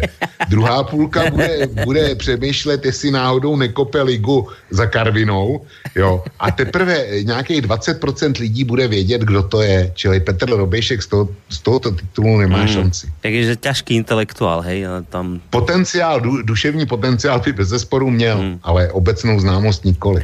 Dobre. Uh, Petře, nevím, chceš něco dodat, či můžem prečítať mail? No, uh, já lebo... bych jenom dodal, že máme 21.34 Ideme, a no. že by byla písnička. Presne, vidíš, máš ty, a máš ty pravdu, veď som nad tým aj rozmýšľal, len videl som mail, tak som Uh, tak, tak prečte maily, ať ho vyřídíme. Dobre, tak dáme maily, dva tu mám, najskôr jeden od Františka. Mocenské struktury v České republice jsou silně závislé na místní oligarchii. Jsou kandidáti na prezidenta zástupci oligarchických kruhů a ak áno, kterých? No tak to si vezmu já. Já teda e, asi spoustu posluchačů překvapím a ještě víc jich na, naštvu. Podívejte, já už jsem to říkal, když jsme s Petrem Žantovským měli, měli téma Čína, čínskou návštěvu a Miloše Zemana. Pro mě výsledek tý, eh, těch čínských aktivit Miloše Zemana a ne náhodou jsem mluvil o tom setkání eh, s Kellnerem v předvečer ohlášení kandidatury. Pro mě prezident, prezidentování Miloše Zemana je posilování oligarchické ekonomiky v Československu. To se, žádný čínský díl nebyl udělaný s nikým jiným než s oligarchy, s českými oligarchy. Všechny významné díly, které udělali Číňani e, v těch slavných dohodách, tak všechny jdou e, na, ve vztahu Čína č, nějaký český oligarcha. Jo, čili e, z mého hlediska, jestli se budeme bavit o, o kandidátovi navázaným na oligarchické struktury, tak je to bohužel Miloš Zeman. Mm, dobré. A dáme si teraz pesničku a ten mail. Můžu jednu no, jasné, jasné. No. Pojď a, a potom už aj můžeš pesničku uviezť. Dobré? Tak to spojíme. Tak, okay. Jenom opravdu jedna věta. Uh, to, co říká Vlk, má do značný míry pravdu a oka. Ale teď já mám takový pocit, že e, nám vzniklo za poslední léta několik slov v našem takovém tom veřejném diskurzu, které ztratily svůj nějaký původní význam a, a najednou jsou využívány v různých kontextech. Jo? A e, jedno z těch slov je oligarcha. Oligarcha je e, jako dobrá, Babiš je oligarcha, podle mě je Babiš velkopodnikatel. Já teď se nebudu bavit k tomu, jak se dostal do pozice velkopodnikatelství. Kellner zrovna tak, dospěva zrovna tak, e, tkáč s Křetinským zrovna tak. Já nevím, proč jsou to oligarchové, jenom proto, že mají hromady peněz, hromady akvizic, strašný spousty závazků a úvěrů, nemají schopnost vůbec dohlídnout, eh, kolik těch peněz opravdu mají nebo nemají, kdo s nima všechno zachází a tak dále. Jako mám pocit, že tady se prostě slovo oligarcha používá e, jako synonymum pro člověka, který má velký kapitálové možnosti. A mně se to dost, dost jako příčí a nelíbí, nelíbí se mi to. Já chápu, že s Čínou může obchodovat jenom ten, kdo má, kdo má silný kapitálové možnosti. Asi s ním nebude obchodovat tady můj kamarád, co má ve vedlejší vsi malou tiskárnu a tiskne složenky. S proměnutím, jo, při vší úctě k němu. E, tak ten asi nemá šanci se s Čínou da, dostat obchodně do styku. Ale někdo, kdo má prostě takový obrovský e, repertoár kapitálových možností a investičních, a nevím, jakých, jako je Kellner nebo někdo takový, tak samozřejmě tu možnost má. Já prostě tohle, já ze, ze slova oligarcha cítím slovo socialismus, jo, a cítím tam jako jakousi, jakousi, jakousi uh, antipatii, jakousi emocionalitu, která podle mě Eh, sem nepatří. Každý politik na světě, v demokratickém světě a v tom nedemokratickém určitě tisíckrát víc. Každý politik je navázaný na silný ekonomický kruhy ve své zemi. Bylo to za komoušů, bylo to za nácků. Eh, Joseph Kennedy financoval eh, Hitlera, financoval i protistranu, financoval i proti hitlerovskou koalici nebo dodávkama nějakých, nějakého zboží, jako tatínek, tedy JF Kennedyho, myslím. Jako všichni vládci na světě jsou vždycky závislí na nějakých ekonomických skupinách a já teda nevím, pro co by mě na to mělo rozčilovat. To je všechno, co jsem k tomu chtěl říct. No, tak eh, to se volá po odpovědi. Tak pesnička prostě ještě mě, nebude. Dobré. Pro mě pojem oligarcha je někdo, kdo kumuluje moc hospodářskou s mocí politickou nebo mocí vlivovou. To je pro mě oligarcha. A na jedné straně máme, máme teda e, už zmíněného Babiše s jeho hospodářským impériem. Proti tomu nemám já nic. E, a na druhé straně ten, e, te, tenhle ekonomický potenciál je doplněn jeho vlivem v médiích, plus ještě e, mocí politickou. Buď přímou nebo nepřímou. A vedle toho máme jiné bohaté Čechy, například majitele Jablotronu nebo majitele Juty, což jsou, což jsou pánové, kteří, kteří taky mají značnou ekonomickou moc, vytvořili zajímavé podniky, ale jsou, e, jsou abstrahováni od toho všeho ostatního. Nejsou pro mě oligarch, e, e, oligarchy. Jo? To, je, e, to je rozdíl mezi, mezi Kellnerem, který měl vliv, e, přímý vliv na Václava Klauze, vys e, to, že mu zafinancoval Institut Václava Klauze, nebo jak se jmenuje to na Protihradu, to hnízdo, kde je dneska, kde, kde je dneska eh, Václav Klaus. To, se, to samé se týká Bakaly, zase ve vztahu k Václavu Havlovi. Takže to jsou, to jsou pro mě oligarchové. Rozdíl mezi normálním podnikatelem a mezi oligarchou je ten, že normální podnikatel, a může to být velkopodnikatel, dělá biznis, stará se pouze o biznis Zatímco ty ostatní eh, ten biznis dělají skrze politiku nebo si ho usnadňují skrze politiku. To je pro mě oligarcha. A fičí asi na štátních teď... zákazkách, hej? No. Jo. Tak teďko tu písničku. Dobré. Písničku. Ale... Kellner není na státních zakázkách a Klaus nemá v žádném případě institut proti hradu. Eh, Šarecká ulice je od hradu několik kilometrů vzdušnou čarou, tak to jenom jako na, na Eh, informaci proti hradu byla Lumbeho vila, to bylo sídlo prezidenta Václava Klauze. To je jenom, aby jsme si geograficky to nějak vyjasnili. Eh, tak, písnička se jmenuje Večer co večer a je to opět AG Plek. Nebudu ji komentovat, je moc hezká.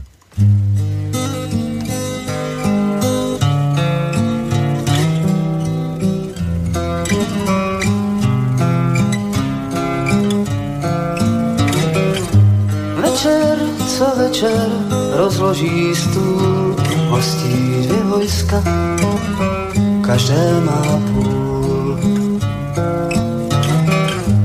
Vojáček z olova za padesát, živých či mrtvých, bude se počítat a on sám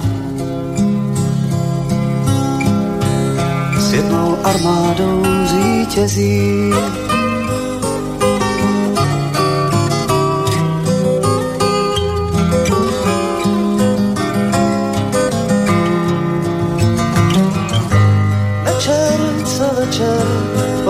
Povrátí v prach celý svět svých stejných let. Bůh ví, kdy tuhle válku měl vést generál, ten už to vzdal a pěšák válčí dál. A dnes se svou armádou zvítězí.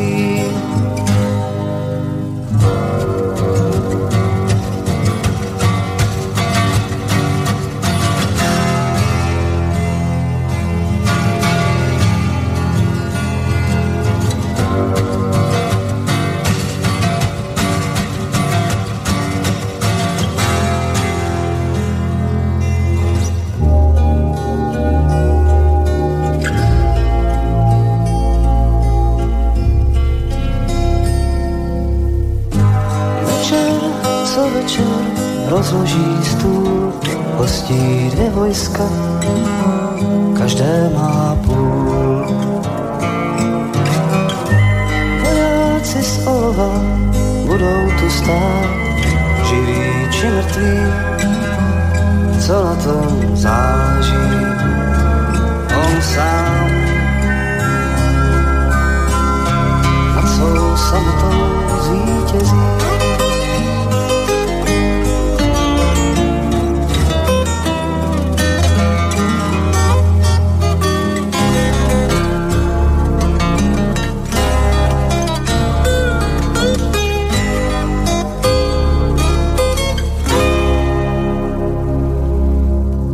Hoci by sa už pomaličky patrilo prejsť k tej ďalšej téme, lebo čas nás už pomaličky začína k tomu uh, tlačiť.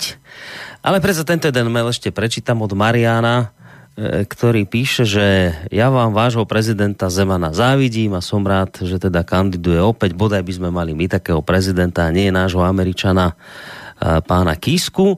A ešte dodáva k tomu jednu vec, kde sa mi to zavrelo, tam píše, že váš prezident má dobré vzťahy s Trumpom, Putinom a takisto aj s čínskym prezidentom. Česká republika je v tomto smere v Európe ojedinelá. No treba naozaj povedať, že Trump e, sa s vašim prezidentom Zemanom zhováral, pozval ho do Bieleho domu a myslím, že teda Zeman to aj prijal. Takže ešte taká malý návrat k tejto téme a potom sa už posunieme ďalej, že, lebo to je tiež taká vec, ktorú sme tu nespomenuli, že naozaj ten váš prezident, však aj ten Trump mu zavolal, aj s Putinom sa vie porozprávať, Čína, to už sme tu nespomínali. No tak náš poslucháč napísal, že vám máme čo závidieť. No, tak já na to zkusím odpovědět. E, já vám vašeho prezidenta nezávidím.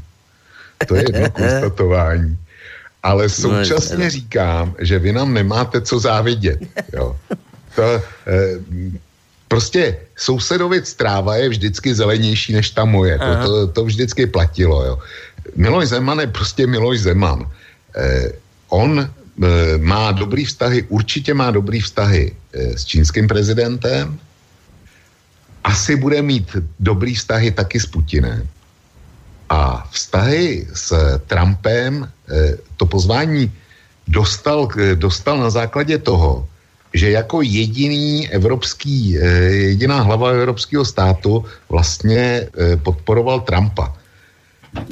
To z mýho hlediska to byl opět šikovný účelový kalkul Miloše Zemana, protože z mýho hlediska, kdyby byl podporoval Hillary Clintonovou, tak pozvání do Bílého domu nedostal stejně.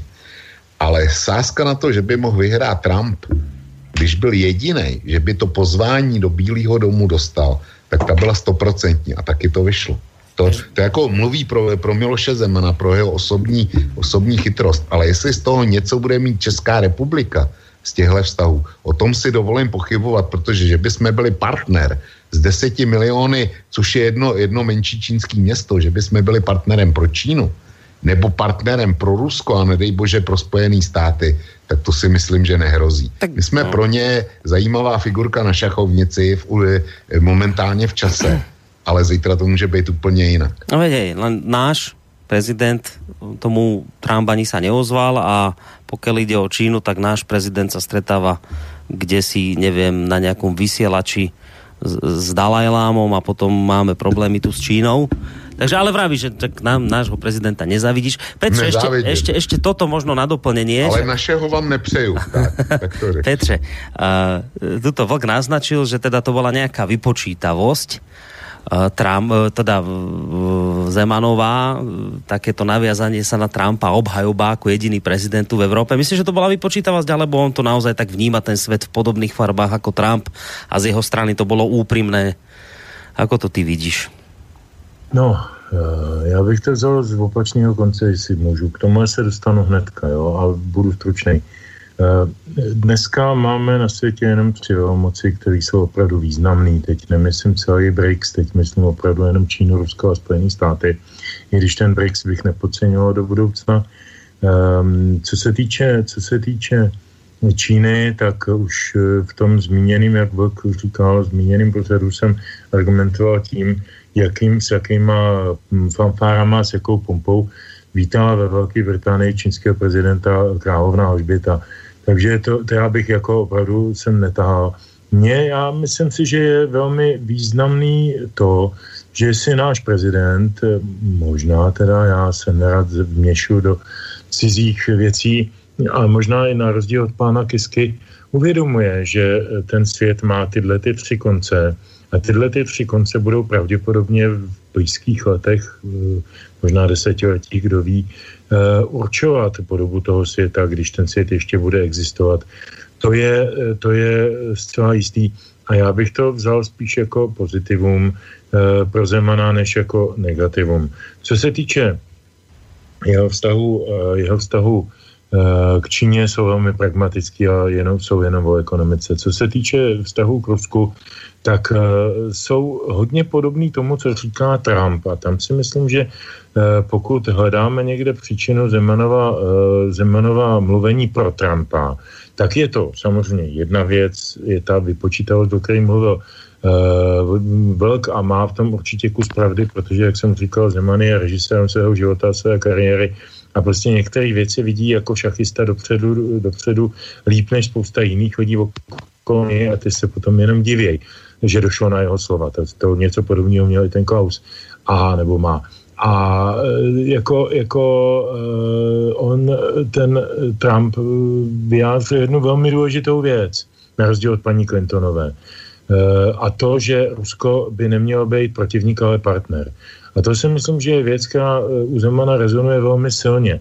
Protože jako uh, postavení, eh, postavení studené války mezi Amerikou a Ruskem, tak jak to modeloval Obama v posledních letech za pomoci Evropské unie, je velmi nešťastný.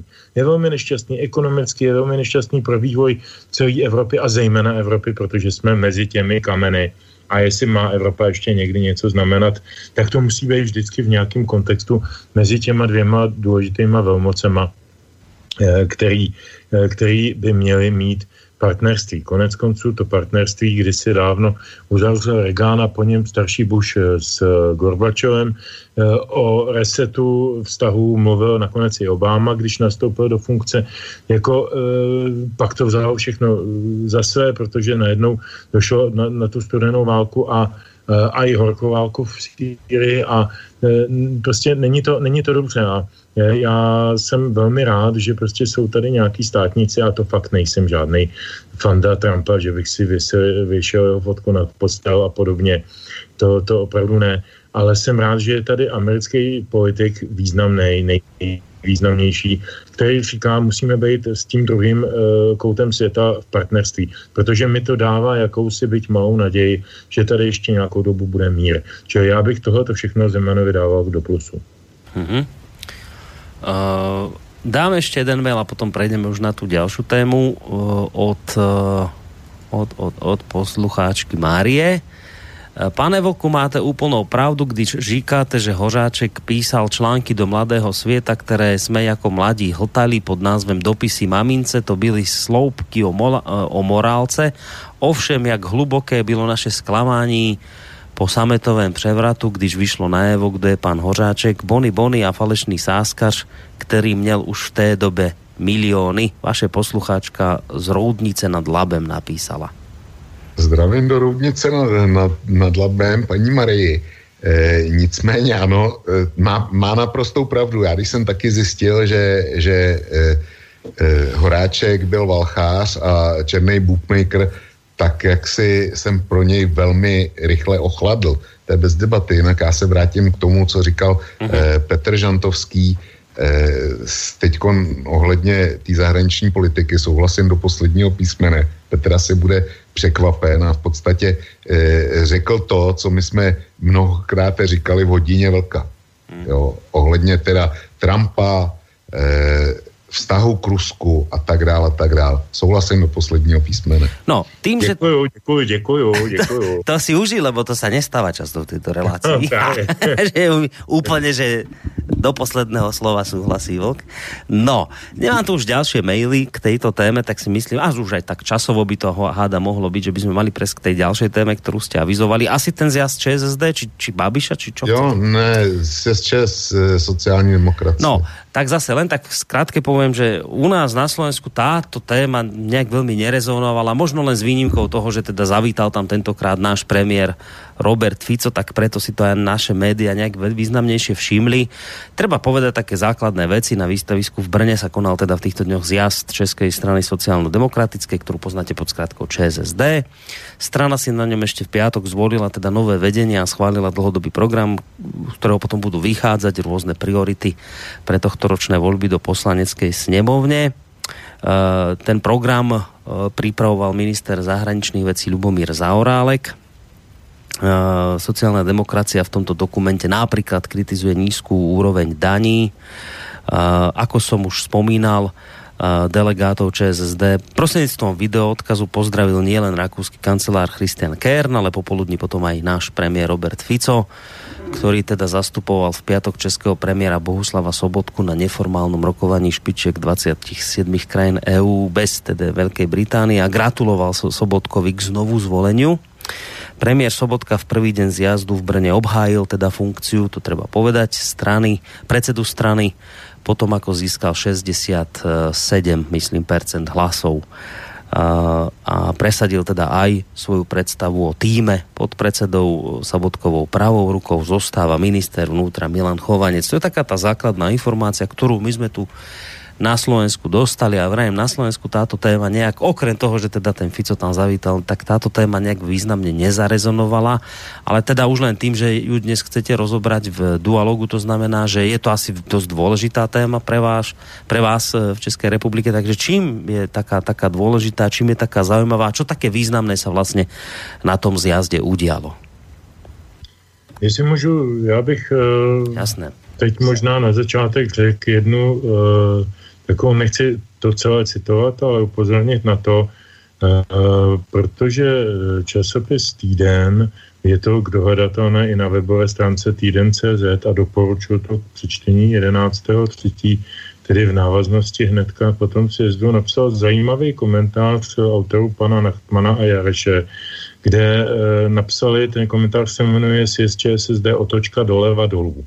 A oni hodně, hodně kritizují to, že ČSSD eh, neudělala vůbec žádnou sebereflexi z toho eh, stavu, který eh, napovídají rozmanité předvolební nebo různé průběžné preferenční průzkumy, že jejich, jejich pád prostě preferenční je docela, docela nevýdaný a nepříjemný který je vyvažován samozřejmě vzestupem Babiše, taky Babiš byl hlavní téma toho, toho sjezdu, ale proto to jsem říkal už na začátku, ale že prostě sociální demokracie vsadila na, na ověřené nebo na prostě již tradiční karty. A když se podíváte na, ten, na to nový vedení, tak je strašně zajímavý. Sobotka, OK, e, je to jasné, chovanec e, a jeho nějaké záležitosti západo české. E, Dolínek a jeho nějaké záležitosti pražské. Birke a jeho nějaké záležitosti východočeské. Zaurálek a jeho, jeho, myslím, v tomto případě velmi, velmi uh, už tradiční zásluhy, ta, ta, tam bych asi neměl, nebo měl nejméně, nejméně jakýchkoliv komentářů. Ale hm, proč to říkám? Protože to vedení se najednou stalo promětnicí toho, nebo takovým jako promětnou, pardon, abych mluvil hezky česky, uh, toho, o čem tady trošku i mluvil Vlk, a to je, jsou ty zájmy různého kapitálového zázemí za jednotlivými politiky. Eh, každý, je, skoro každý z těch, z těch eh, důležitých politiků sociální demokracie má nějakou takovou, nějaké takové zázemí. To je jedna moje poznámka. Druhá moje poznámka, která plyne taky z toho komentáře, který hm, vlastně vyjádřuje úplně stoprocentně můj názor, takže se o něj opírám Eh, je ten, že oni to srovnávají se sjezdem eh, německých sociálních demokratů, kteří eh, nedávno vyměnili předsedu za jak se tady píše nudného Sigmara Gabriela, nastoupil charismatický Martin Schulz. No je pro charismatický, ale to je moje glosa, to je vedlejší.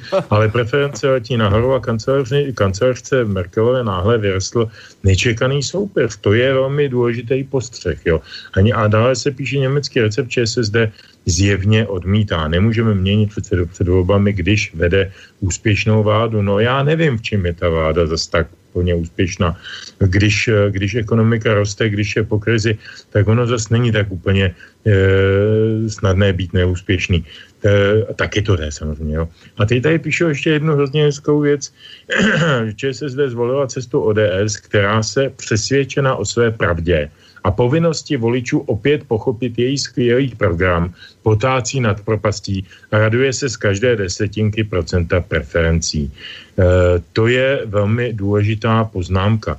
E, sociální demokracie se zakonzervovala ve stávajícím stavu, odmítla jakoukoliv, jakýkoliv pohled do zrcadla jakoukoliv změnu. A tím neříkám, že změnou by byl pan Zemola, který jako se ukázal jako novým haškem v úvozovkách a jako tím novým kritikem toho stávajícího vedení, protože i pan Zimola vlastně neřekl programově vůbec nic jiného než pan Sobotka. Čili ta strana je v tuto chvíli v obrovské stagnaci a ten sjezd to jenom potvrdil. Já vůbec nevím, jak může pokračovat a jako oni vlastně v tuto chvíli nemají toho mnoho co nabídnout do voleb, kromě slibů typu pastelkovné, pohřebné, porodné, eh, nevím jaké další dávky. Od toho mají konec konců paní Marksovou místo předsedkyní strany. To je ale podle mě už velmi starý recept na to získat voliče a už se párkrát ukázalo, že moc nefunguje. No, no. já jsem věděl, že budeme v hlubokém rozporu a teďko, teďko ten okamžik přišel. Já se přiznám, že jsem ten komentář nečetl, eh, z kterého citoval, eh, citoval Petr. Ale pan Achmán, a tuším, že Jaroš se jmenuje, na ten druhý, nebo jak se jmenuje, tak eh, ty, ty uděli, udílejí takzvaný hraběcí rady. To znamená něco, co na první pohled chytře vypadá, ale je to naprosto bezobsažní. Eh, já k tomu mám několik zásadních námitek. Začnu tou Petrovo, kdy říká, že eh, aby vláda byla neúspěšná, když ekonomika roste, tak eh, to je zajímavá interpretace. Ta ekonomika, kromě jiného, kromě jiného, roste zejména taky proto, že ta vláda začala vládnout úplně jinak a že nasadila jiný ekonomické priority, než Nečas Kalouskové předtím, který škrtili státní investice, e, š, e, uměli akorát škrtat, ale neuměli ekonomiku žádným způsobem stimulovat. Já si můžu o téhle vládě myslet, e, co chci, ale tahle vláda doposavať dokázala tlumit vnitřní rozpory, dokázala nasadit, eh, nasadit ekonomické priority, které fungují, dokázala oživnit, oživit vnitřní poptávku a e, je víceméně úspěšná. Abych odkázal na jiný artikl, který se vyšel dneska na neviditelném e, psu, napsal Ondřej Nev. A ten tam konstatuje, že pro něj tahle vláda je nejlepší za posledních 25 let v zemi. A a já s Ondřejem Nefem e, nečasto souhlasím, ale v tomhle jsme zajedno. Taky bych z toho dokázal citovat. A teďko, teďko k tomu, e, co, řík, e, co pánové doporučují ty hraběcí rady, co měla všechno udělat, udělat sociální demokracie.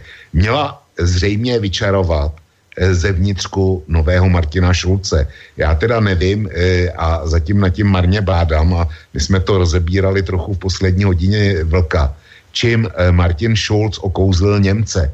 Já to marně, marně hledám nějaký rácio a já osobně považuji Martina Šulce, pokud bude kancléřem, za naprostou katastrofu.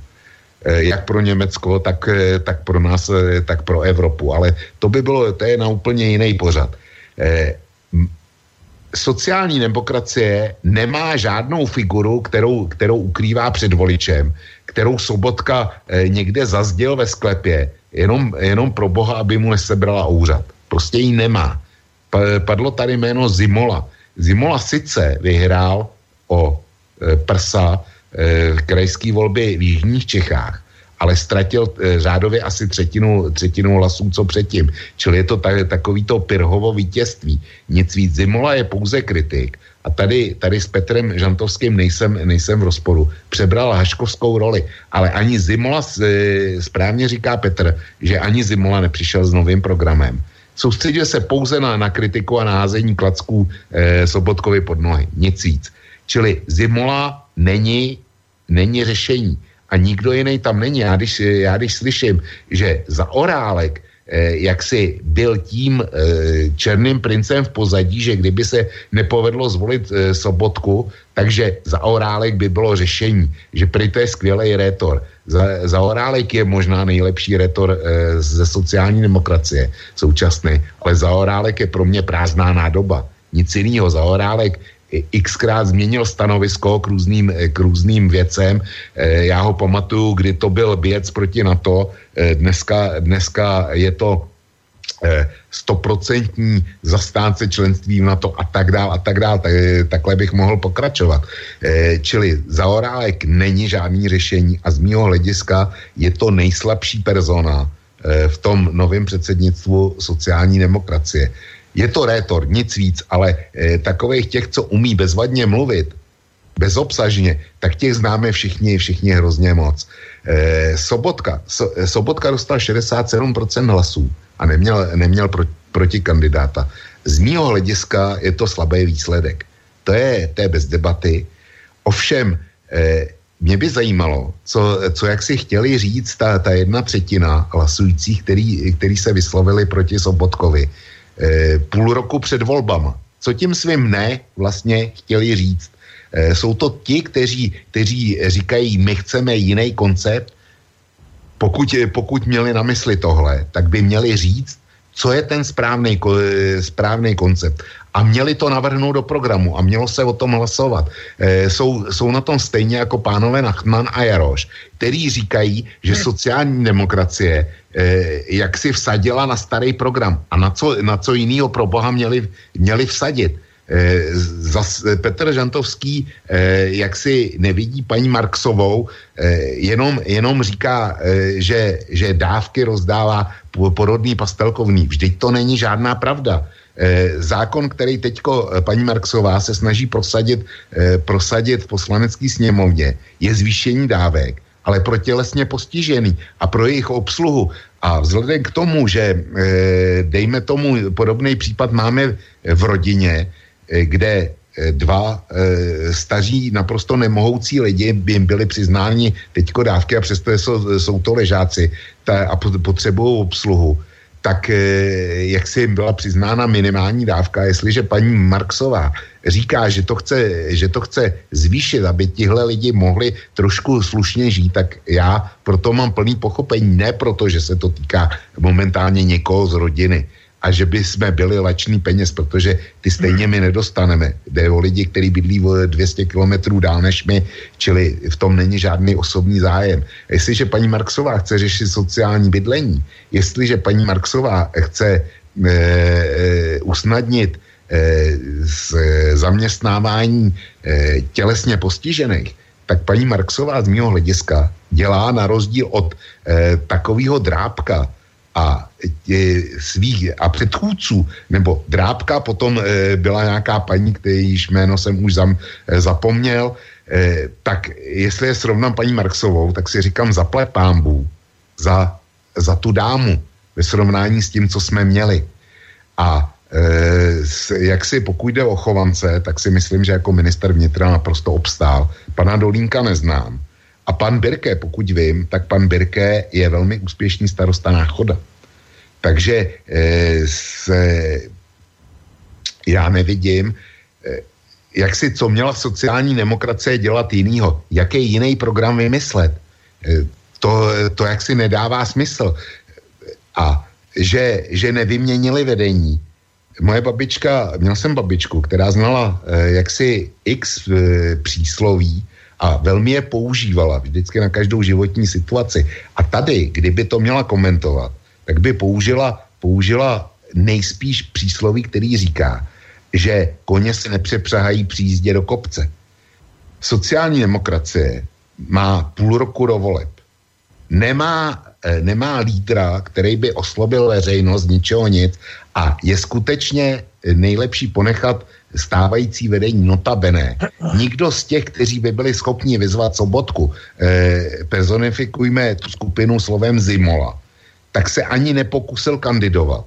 Protože, protože ví, že sociální demokracie ty volby prostě prohraje a bez ohledu na to, kdo bude v jejím čele. Je to jenom otázka čísel sociální demokracie, kromě jiného, taky hraje o svůj budoucí ekonomický osud. Na rozdíl od, od eh, ODS hraje o ekonomický přežití, protože tam není vyřešen eh, spor dneska už s eh, neboštíkem, advokátem Altnerem. A pokud nejvyšší soud rozhodne v její neprospěch, tak sociální demokracie zřejmě skončí v bankrotu. Zejména pokud by jí čekal jí čekal e, špatný volební výsledek a nedosáhla by na potřebné množství peněz ze státního rozpočtu. Čili sociální demokracie ví, že hraje o svou existenci a zcela racionálně se rozhodla ponechat současnou sestavu. Mimo jiné i proto, že ti, kteří by aspirovali e, na to vyměnit sobotku, tak si do toho souboje vůbec netroufli, protože nechtějí být spoj, spojováni s porážkou. Mluvil jsem hodně, hodně dlouho a už skončím. Jenom, e, jenom ještě si dovolím poznámku, že tenhle vývoj jsem, eh, že tohle čeká sociální demokracii, jsem napsal eh, na kose, když jsem hodnotil výsledek minulých voleb a napsal jsem to den po, po skončení těchto voleb, že přesně v téhle téhle pozici sociální demokracie bude. Takže pro toho, kdo, kdo analyzuje trendy nebo odhaduje věci, tak jak se stanou do budoucna, tak současná pozice sociální demokracie není vůbec žádným překvapením. Je to očekávaný výsledek vládní, takže tím končím. Dobré, Petře, a potom, keď skončíš, no. tak dáme si aj pesničku, aby jsme všetky čtyři stihli zahrať. Dobře, dobře, no. dobře, já budu stručný, já absolutně, já, jako v zásadě se mnou velk, e, E, nepolemizoval. Já jako v mnoha věcech, co říkal, jsem cítil souhlas s tím, co jsem říkal já, naopak jako v sobě jsem cítil souznění s tím, e, čím argumentoval on. Většinu těch věcí bych podepsal, určitě bych podepsal to, že sociální dávky směřovaný adresně, řekněme tělesně nebo jinak postiženým, jsou správně to všechno je dobře a jako proti tomu žádná není. Mluvil jsem o, e, jak si pejorativně o těch pastelkovných a tak jako o argumentech, které sociální demokracie v minulosti používala v předvolebních bojích jako a velmi triviálně a hloupě a bylo, to, bylo to odměněno v podstatě výsměchem. Ale to, to, to ne, jako já to nechci rozměňovat do maličkostí. Jo.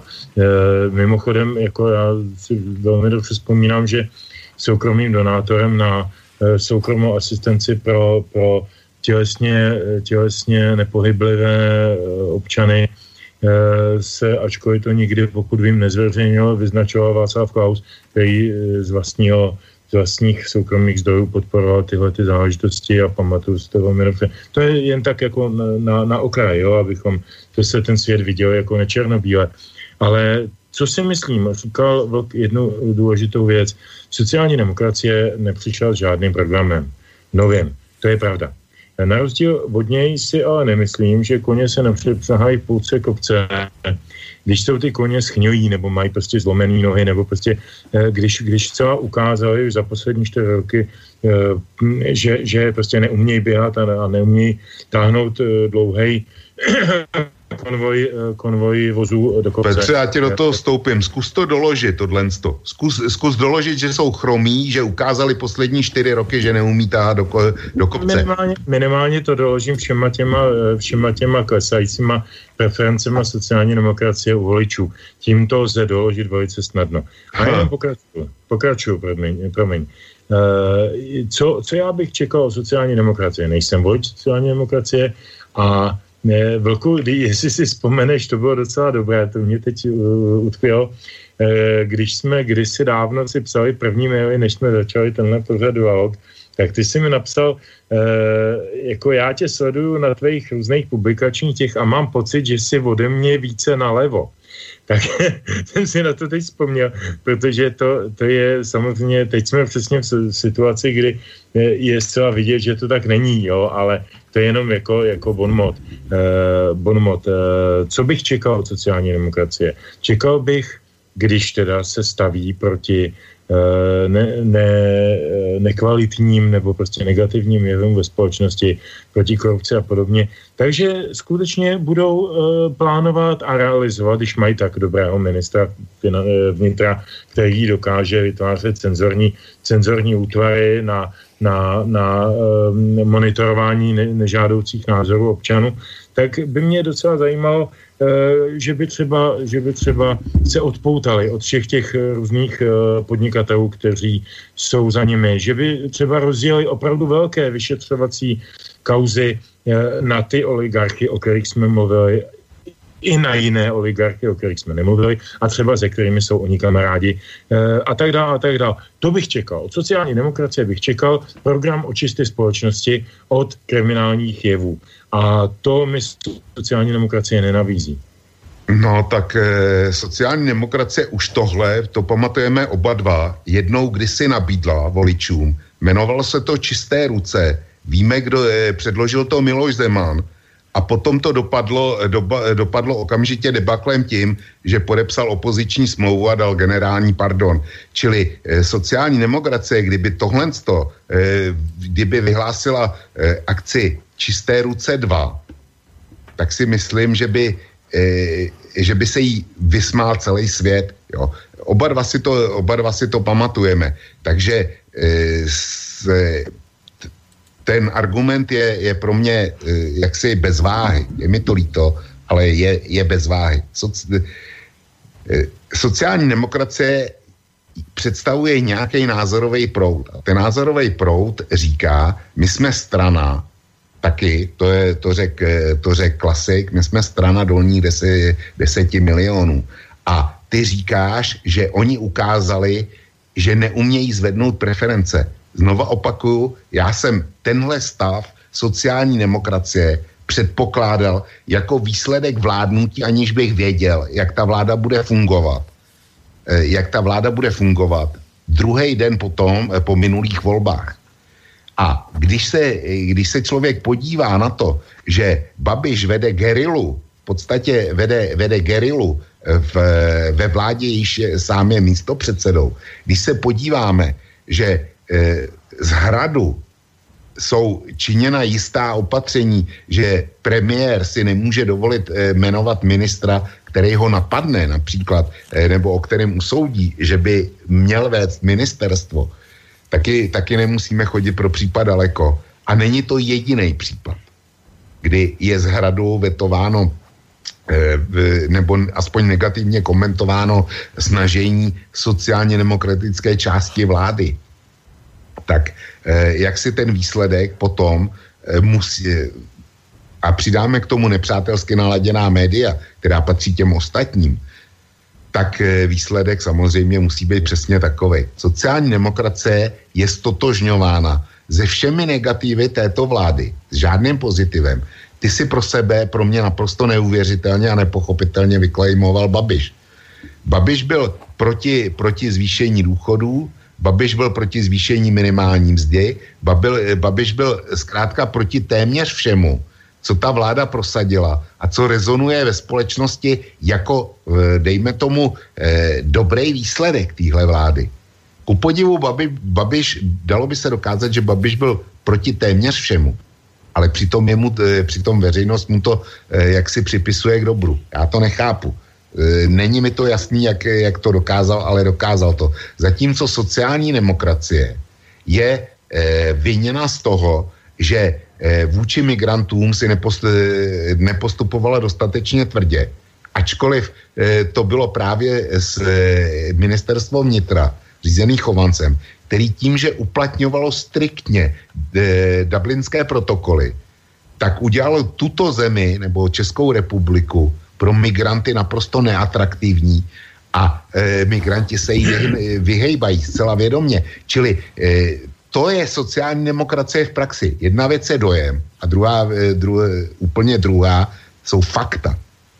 Sociální demokracie e, v tom stavu být musela, to je jeden závěr, který činím. A e, sociální demokracie nemá jiný program. Každý jiný program by byl z jejich úst falešný. No, Petře, chceš ještě na to reagovat? Či jdeme dát tu pesničku? No, tak vzhledem k tomu, že je 22.17, no. tak já myslím, že dneska zůstaneme na třech. Dobré. E, Navrhuju ti to, protože... Mně to nevadí, iba aby ty si nebyl nahněvaný, že jsme všetko nezahrali. Jo. Nebudu nahněvaný, rozhodně Dobre, ne. tak som rád. K tomu, co říkal Velk, jenom jediná poznámka, krátká. E, poslední větu e, podepisuju. Sociální demokracie nemá co programově nabídnout. Ano, je to tak. Tom je e, hluboká... Ne. Sociální demokracie nemá co, co nabídnout jiného. Ne, ne že nemá co nabídnout, co nabídnout jiného. Tak, nechci to samozřejmě, nechci to parafrázovat, nechci to zkreslovat. E, nemá co nabídnout jiného a v tom je ten problém. Ona by měla a mohla nabídnout co jiného. Zejména poté, když teda jako se prezentuje jako strana mladší, strana takzvaně proevropská, strana, která není už jak se nafixována na ty, na ty staré socanské struktury, odřízla se od té zemanovské tradice, to znamená od těch Grégrů a a šlinků a lidí, kteří byli v jeho vládě. Nedávno zesnul Ivo Svobody, ministra financí a podobně. E, to, to je strana, která, která udělala tlustou čáru za určitou částí své minulosti a to jako chápu, že nic jiného asi udělat nemohla a že e, to jí udrželo ve hře. To, to je asi pravda. E, něco podobného se pokusuje udělat občanští demokrati tím, že zvolili do svého čela Mirka Toplánka, jenže bohužel Mirek byl, byl, byl synonymem prostě jako ne, nezvládnutého komplexu velké moci a velkého vládnutí a podle toho také dopadl a po něm nastoupil Petr Nečas a to zase byl synonymum zcela, zcela jakoby slabého a, a jako víceméně ne, neschopného Eh, lídra, čili zase ta ODS zamířila směrem k nule. Já se strašně obávám a možná jako nejsem voličem sociální demokracie, všude to říkám, nejsem. A nebyl jsem dokonce ani za toho Zemana samozřejmě, eh, protože mě mnohé jejich programové věci vadí eh, a jejich, jejich, jejich priority, ale myslím si, že taková strana na, na scéně být musí. Když se teda bavíme o Babišovi, tak já k němu jenom dvě věty. Mně na Andreji Babišovi vlastně eh, vadí nejvíc jedna věc, a řekl jsem mu to i do očí jednou, eh, že vlastně on není čitelný politicky. Já nevím, jestli je napravo nebo nalevo, nebo ve středu, nebo na, nahoře, nebo dole, nebo za rohem. Já vůbec nevím, kde je politicky. Já vím, kde je ekonomicky, já vím, kde je zájmově, myslím si, že vím, kde je zájmově. Ehm, vidím, jakou, jakou disponuje jak personálem, co má kolem sebe za lidi, poslance a tak dále. To všechno vidím a mám k tomu nějaký hm, poznámky, ale to se nechme na, nějakdy, na někdy jindy. Ale prostě mě vadí, když tomu politikovi nerozumím, co je zač. Sociální demokracie pro mě byla vždycky levicová strana a byl jsem rád, že tady je silná levice, protože komunistická strana se dneska rozpadá. Z jedné strany Vojtěch Filip e, směřuje do té jakoby moderní levice a začíná dělat ČSSD 2. Proti němu se staví takový ten ortodoxní rudý, rudý místo předseda Josef Skála, který má zase svoje zázemí Eh, ale není to zásadní reprezentant levicového myšlení v tom takovém tom eh, jaksi masovějším eh, stylu, ani jeden, ani druhý. Sociální byli vždycky vnímáni jako velká, velká levicová strana a bylo to dobře, že tu jsou. A bylo dobře je pozorovat, bylo dobře je s nima polemizovat, bylo dobře s nima diskutovat, bylo dobře s nima nesouhlasit a, a, a hádat se s nima, protože to má smysl. Ale já dneska vůbec nemám jistotu, že sociální demokracie je levicová strana. Já mám dneska jistotu, že sociální demokracie je strana, která se snaží e, zůstat u koryta.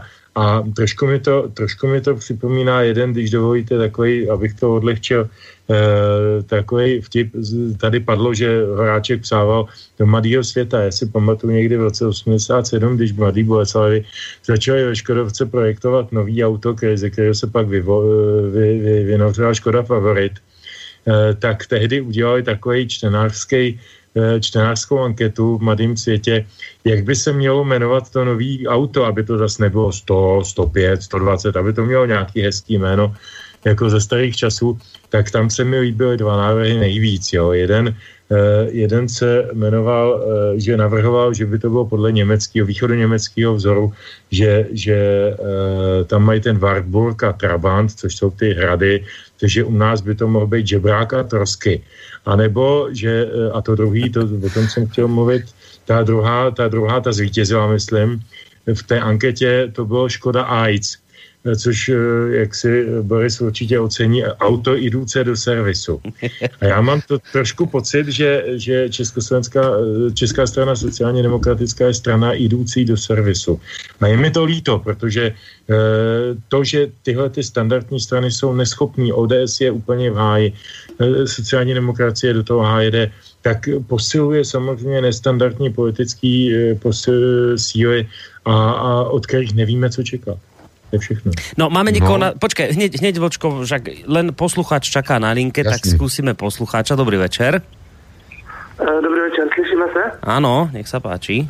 Eh, já mám jenom takovou poznámku. Když se potajmou sejde majitel potravinářského konglomerátu se šéfem antimonopolního úřadu, tak to už vypovídá o všem.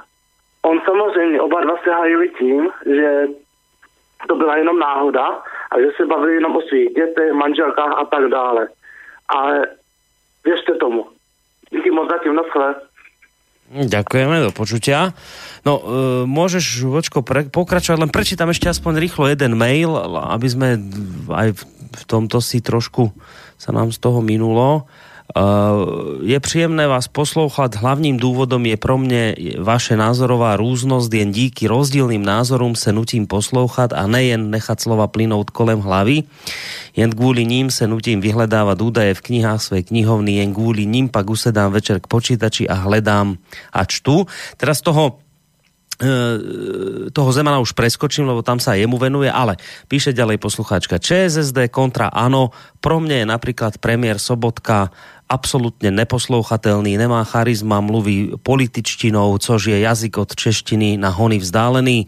Veřejná otočka ČSSD pár týdnů před zjezdem vůči ministru Babišovi pozor, ne proti ano, je prostě unfair. Souhlasím s tím, že paradoxně stávající vláda je vládou, která více méně prožila bez jakéhokoliv velkého průšviho, neřešila ze svého středu za žádná obrovská pochybení, což nemusí znamenat, že k žádným pochybením nedošlo. Víte, možná je to normální, neboť za pár měsíců jsou volby, nicméně pro mě je to prostě lidský nestravitelná E, prasárna. Jen podotýkam, že nejsem volič ČSSD a stranu vicepremiéra Babiša od začátku považuji za malér, ale děkuji vám za krásnou diskuzi, protože mi dopřává toho luxusu myslet, hledat, učit se a nutí mě obhajovat nebo i přehodnocovat vlastní názory, napísala Oliva. No, počko, můžeš. Paní Oliv, protože to je, to je kmenová čtenářka Kosy, taky, taky autorka už dneska. A s, jaksi k tomu Babišovi, není to sociální demokracie, kdo to vyvolala, celou tu záležitost. Do té záleži, pokud vím, tak to nastartovala Lenka Zlámalová z Echa 24, kterou ze sociální demokracií spojuje akorát silná antipatie Lenky Zlámalové vůči, vůči socanům. Takže sociální demokracie nic nevyvolala. Počkej, Eh, Babiš, do těch- říct. Do těch potíží se dostal Andrej Babiš sám, řekl bych. Jo. Nic jiného. A to je všechno. Dobre. Ostatní jsem zapomněl. A ešte, ešte v rýchlosti jeden mail, eh, kde sa vás poslucháč pýta, že čo vravíte na to, že chce ČSSD zvyšovať dane? No tak eh, to si vezmu já. Če, eh, sociální demokracie chce zvyšovat, pokud vím, daně ve dvou oblastech. Jedna věc je sektorová daň. A já vůbec nevidím důvod, proč by u nás eh, banky měly mít dvojnásobnou výnosnost, banky v zahraničních eh, rukou měly mít eh, víc než dvojnásobnou výnosnost než v západní Evropě. Proč by telekomunikační eh, firmy měly mít skoro trojnásobnou výnosnost než v západní Evropě a my bychom z toho neměli mít daně. Eh, sektorová daň není nic, co by Evropa dneska neznala. Je uplatněna. Takže z mého hlediska je to jenom, jenom v pořádku. Tady, tady dneska z České republiky jde necelých 400 miliard korun, to znamená eh, jedna třetina státního rozpočtu ročně na dividendách do zahraničí. Nic proti tomu, ale eh, proč by měli zahraniční bankovní koncerny a zahraniční telekomunikační eh, koncerny, zahraniční vodárenské koncerny a tak dál, proč by měli mít nadprůměrné zisky v České republice? Já, já ne, k tomu nevidím sebe menší důvod. To je jedno zvyšování daní. Druhý zvyšování daní je ten plán sociální demokracie na úpravu daně z příjmu. Já jsem o to, nebo respektive eh, jeden z mých autorů psal o tom včera, tuším, včera nebo dneska, to není, to není důležité, dneska, dneska je ten článek a je tam graf, eh, je tam graf eh, rozdělení příjmů, z kterého je jasný, že kdyby sociální demokracie protlačila svou představu o úpravě daně z příjmu, tak 93 až 97% zaměstnanců na tom vydělá. Teprve, teprve ten zbytek, který bere eh, víc než 50 tisíc rubího, tak by na tom něco ztratil. Daňově celkově je to neutrální a říkám 93 až 97% zaměstnanců by z toho profitovalo z té úpravy daní. Takže eh, já na tom nevidím vůbec nic strašného. Buď chceme motivovat lidi, zejména ty nízkopříjmoví, aby eh, od dávek a od podpory v nezaměstnanosti vzali hůře placený místa. Takže když hůře placený místo, tak by jim to mělo sypat co nejvíc, aby, aby viděli, že se pracovat vyplácí. Já v tom nevidím, eh, nevidím nic špatného. Mhm. Z mého hlediska je to dobře. A dokonce Andrej Babiš, ten na to reagoval okamžitě tak, že on nejenom těm 93 až 97 procentům, ale on sníží daně všem, úplně, úplně všem, všem, eh, všem zaměstnancům. Kde na to najednou vezme, nevím, ale je to celý Andrej Babiš. Tohle. No, končíme, ale samozrejme ešte má Petr... Už Boris, můžu jednou... Mo, môžeš, jasné, však ja som to nechcel hneď seknúť, ale povedať, že už pomaly končíme, tak taká záverečná myšlienka, potom pesnička uzavřeme. Myslím, že já, já bych eh, jenom měl k tomu dvě glosy. Za prvé, eh, jsem z principu, protože jsem konzervativně založený, jsem z principu proti zvyšování daní. Myslím si, že nejstrašnější, že, že sociální demokracie chce zvyšovat daně, ať ty či ony mě nepřekvapuje a je to strana, která to v dějinách vždycky dělala a je to v pořádku a čeká se to od ní a je to, má na to svoje voliče a oká. Eh, Mně mnohem víc vadilo, že daně zvyšoval eh, Miroslav Kalousek, který o sobě říkal, že byl pravičák. Eh, Mně mnohem víc vadilo, že Miroslav Kalousek eh, říkal, že Laferova křivka, která eh, byla konec konců základem rovné daně na Slovensku za ministra Mikloše, eh, která vypovídá o tom, že čím ni- nižší je daň eh, jaksi nominální, tím vyšší je, je reálný výběr eh, daně eh, skutečný do rozpočtu. Takže že Kalousek tvrdil, že tahle ta křivka neplatí eh, a, a dělal si z toho, nebo z lidí, kteří to říkali, hlásali eh, srandu, eh, sám dokázal, že prostě neumí vůbec nic jako, jako minister financí, jenom zvyšovat daně. Takže jestliže dneska mluví Babiš o tom, že bude snižovat daně, já nechci jeho, jeho úmysly hodnotit, protože do nich nevidím, ale prosím připobě, eh, hodil bych do, do hry eh, ono, ono pro mě je docela svaté slovo Laferova křivka. Ať si to každý najde, je to docela zásadní věc. No tak to by bylo na samostatný pořad a já jsem eh, v několika článcích Laferovu křivku rozbil. Eh, jenom, jenom taková namá, eh, eh, prostě námitka jednoduchá. Je zajímavý, že skandinávské země mají zásadně nejvyšší daňový, eh, prostě daňovou sazbu na daň z příjmu. A ku podivu ty daně vy, vybírají bez nejmenších problémů. Zatímco v Maure, Mauretánii eh, vláda není, kde daně neplatí skoro nikdo, tak eh, ty daně tam nejsou, eh, nebo tam, tam se neobtěžuje vůbec nikde platit. Čili eh, Laferova křivka je jaksi pojem, který eh, jehož oprávněnost nebyla prokázána praxí.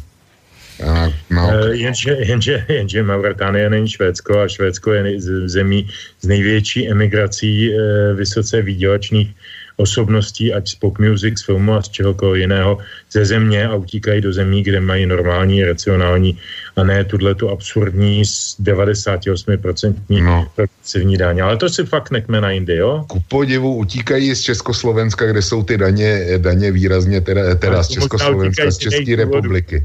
Možná utíkají z jiných důvodů, já to bych jako asi nespojoval. No, dobre, tak asi naozaj už končíme, ale ešte predtým, eh, ako sa definitívne rozlúčime pre dnešok, tak uh, aspoň teda tú tretiu záverečnú pesničku nám ohlás, Peťo, a to bude vlastne už aj bodka za dnešným, za dnešným programom. Tak já myslím, že nakonec si dáme na rozdíl těch prvních dvou smutných melancholických jednu takovou docela veselou. Jmenuje se Nechte jen balony vzletnout a je z první desky AG Fleku a je taková veselá, no tak třeba, no. třeba nám ty balony vzletnou. Tak sa chlapci majte obaja pekne, do počutia obidvom. Dobrou noc tobě, Petrovi a všem posluchačkám a posluchačům Slobodného vysielača. Ďakujem pekne. Takže to bol Vlk a Petr Žantovský z relácie Dualog. Spolu s nimi vám pekný zvyšok večera praje Boris Kononi. Do počutia. Jeden své pletichy splétá, druhý balónem si létá. Oba mají život rádi, každý svůj. Já bych raději vzduchem lítal, bouří ve větru se zmítal, peníze své nepočítal. Každý den stejně se mi zdá, že balónů je tak málo a vůbec věcí jenom tak ten balóny vzlétnou až vysoko do mraků. Světla majáků pod sebou pát. Jeden má tu svoji míru, druhý ten udělá díru do světa či do papíru. Úředník budit jenom dobré zdání a není mé životní přání, takových je kolem k mání. Cítím rád čerstvý vítr a chci mít šanci nadějím naplno síly dát. Nechte balóny zlétnou až vysoko do mraku, světla majáků pod sebou pát.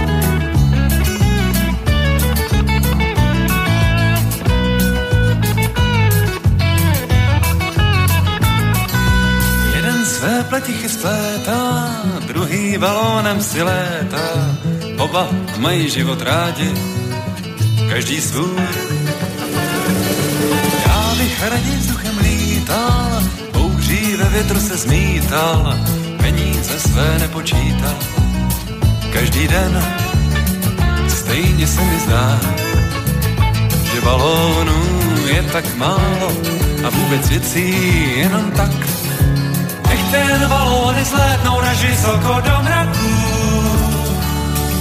Světla majáků pod sebou pát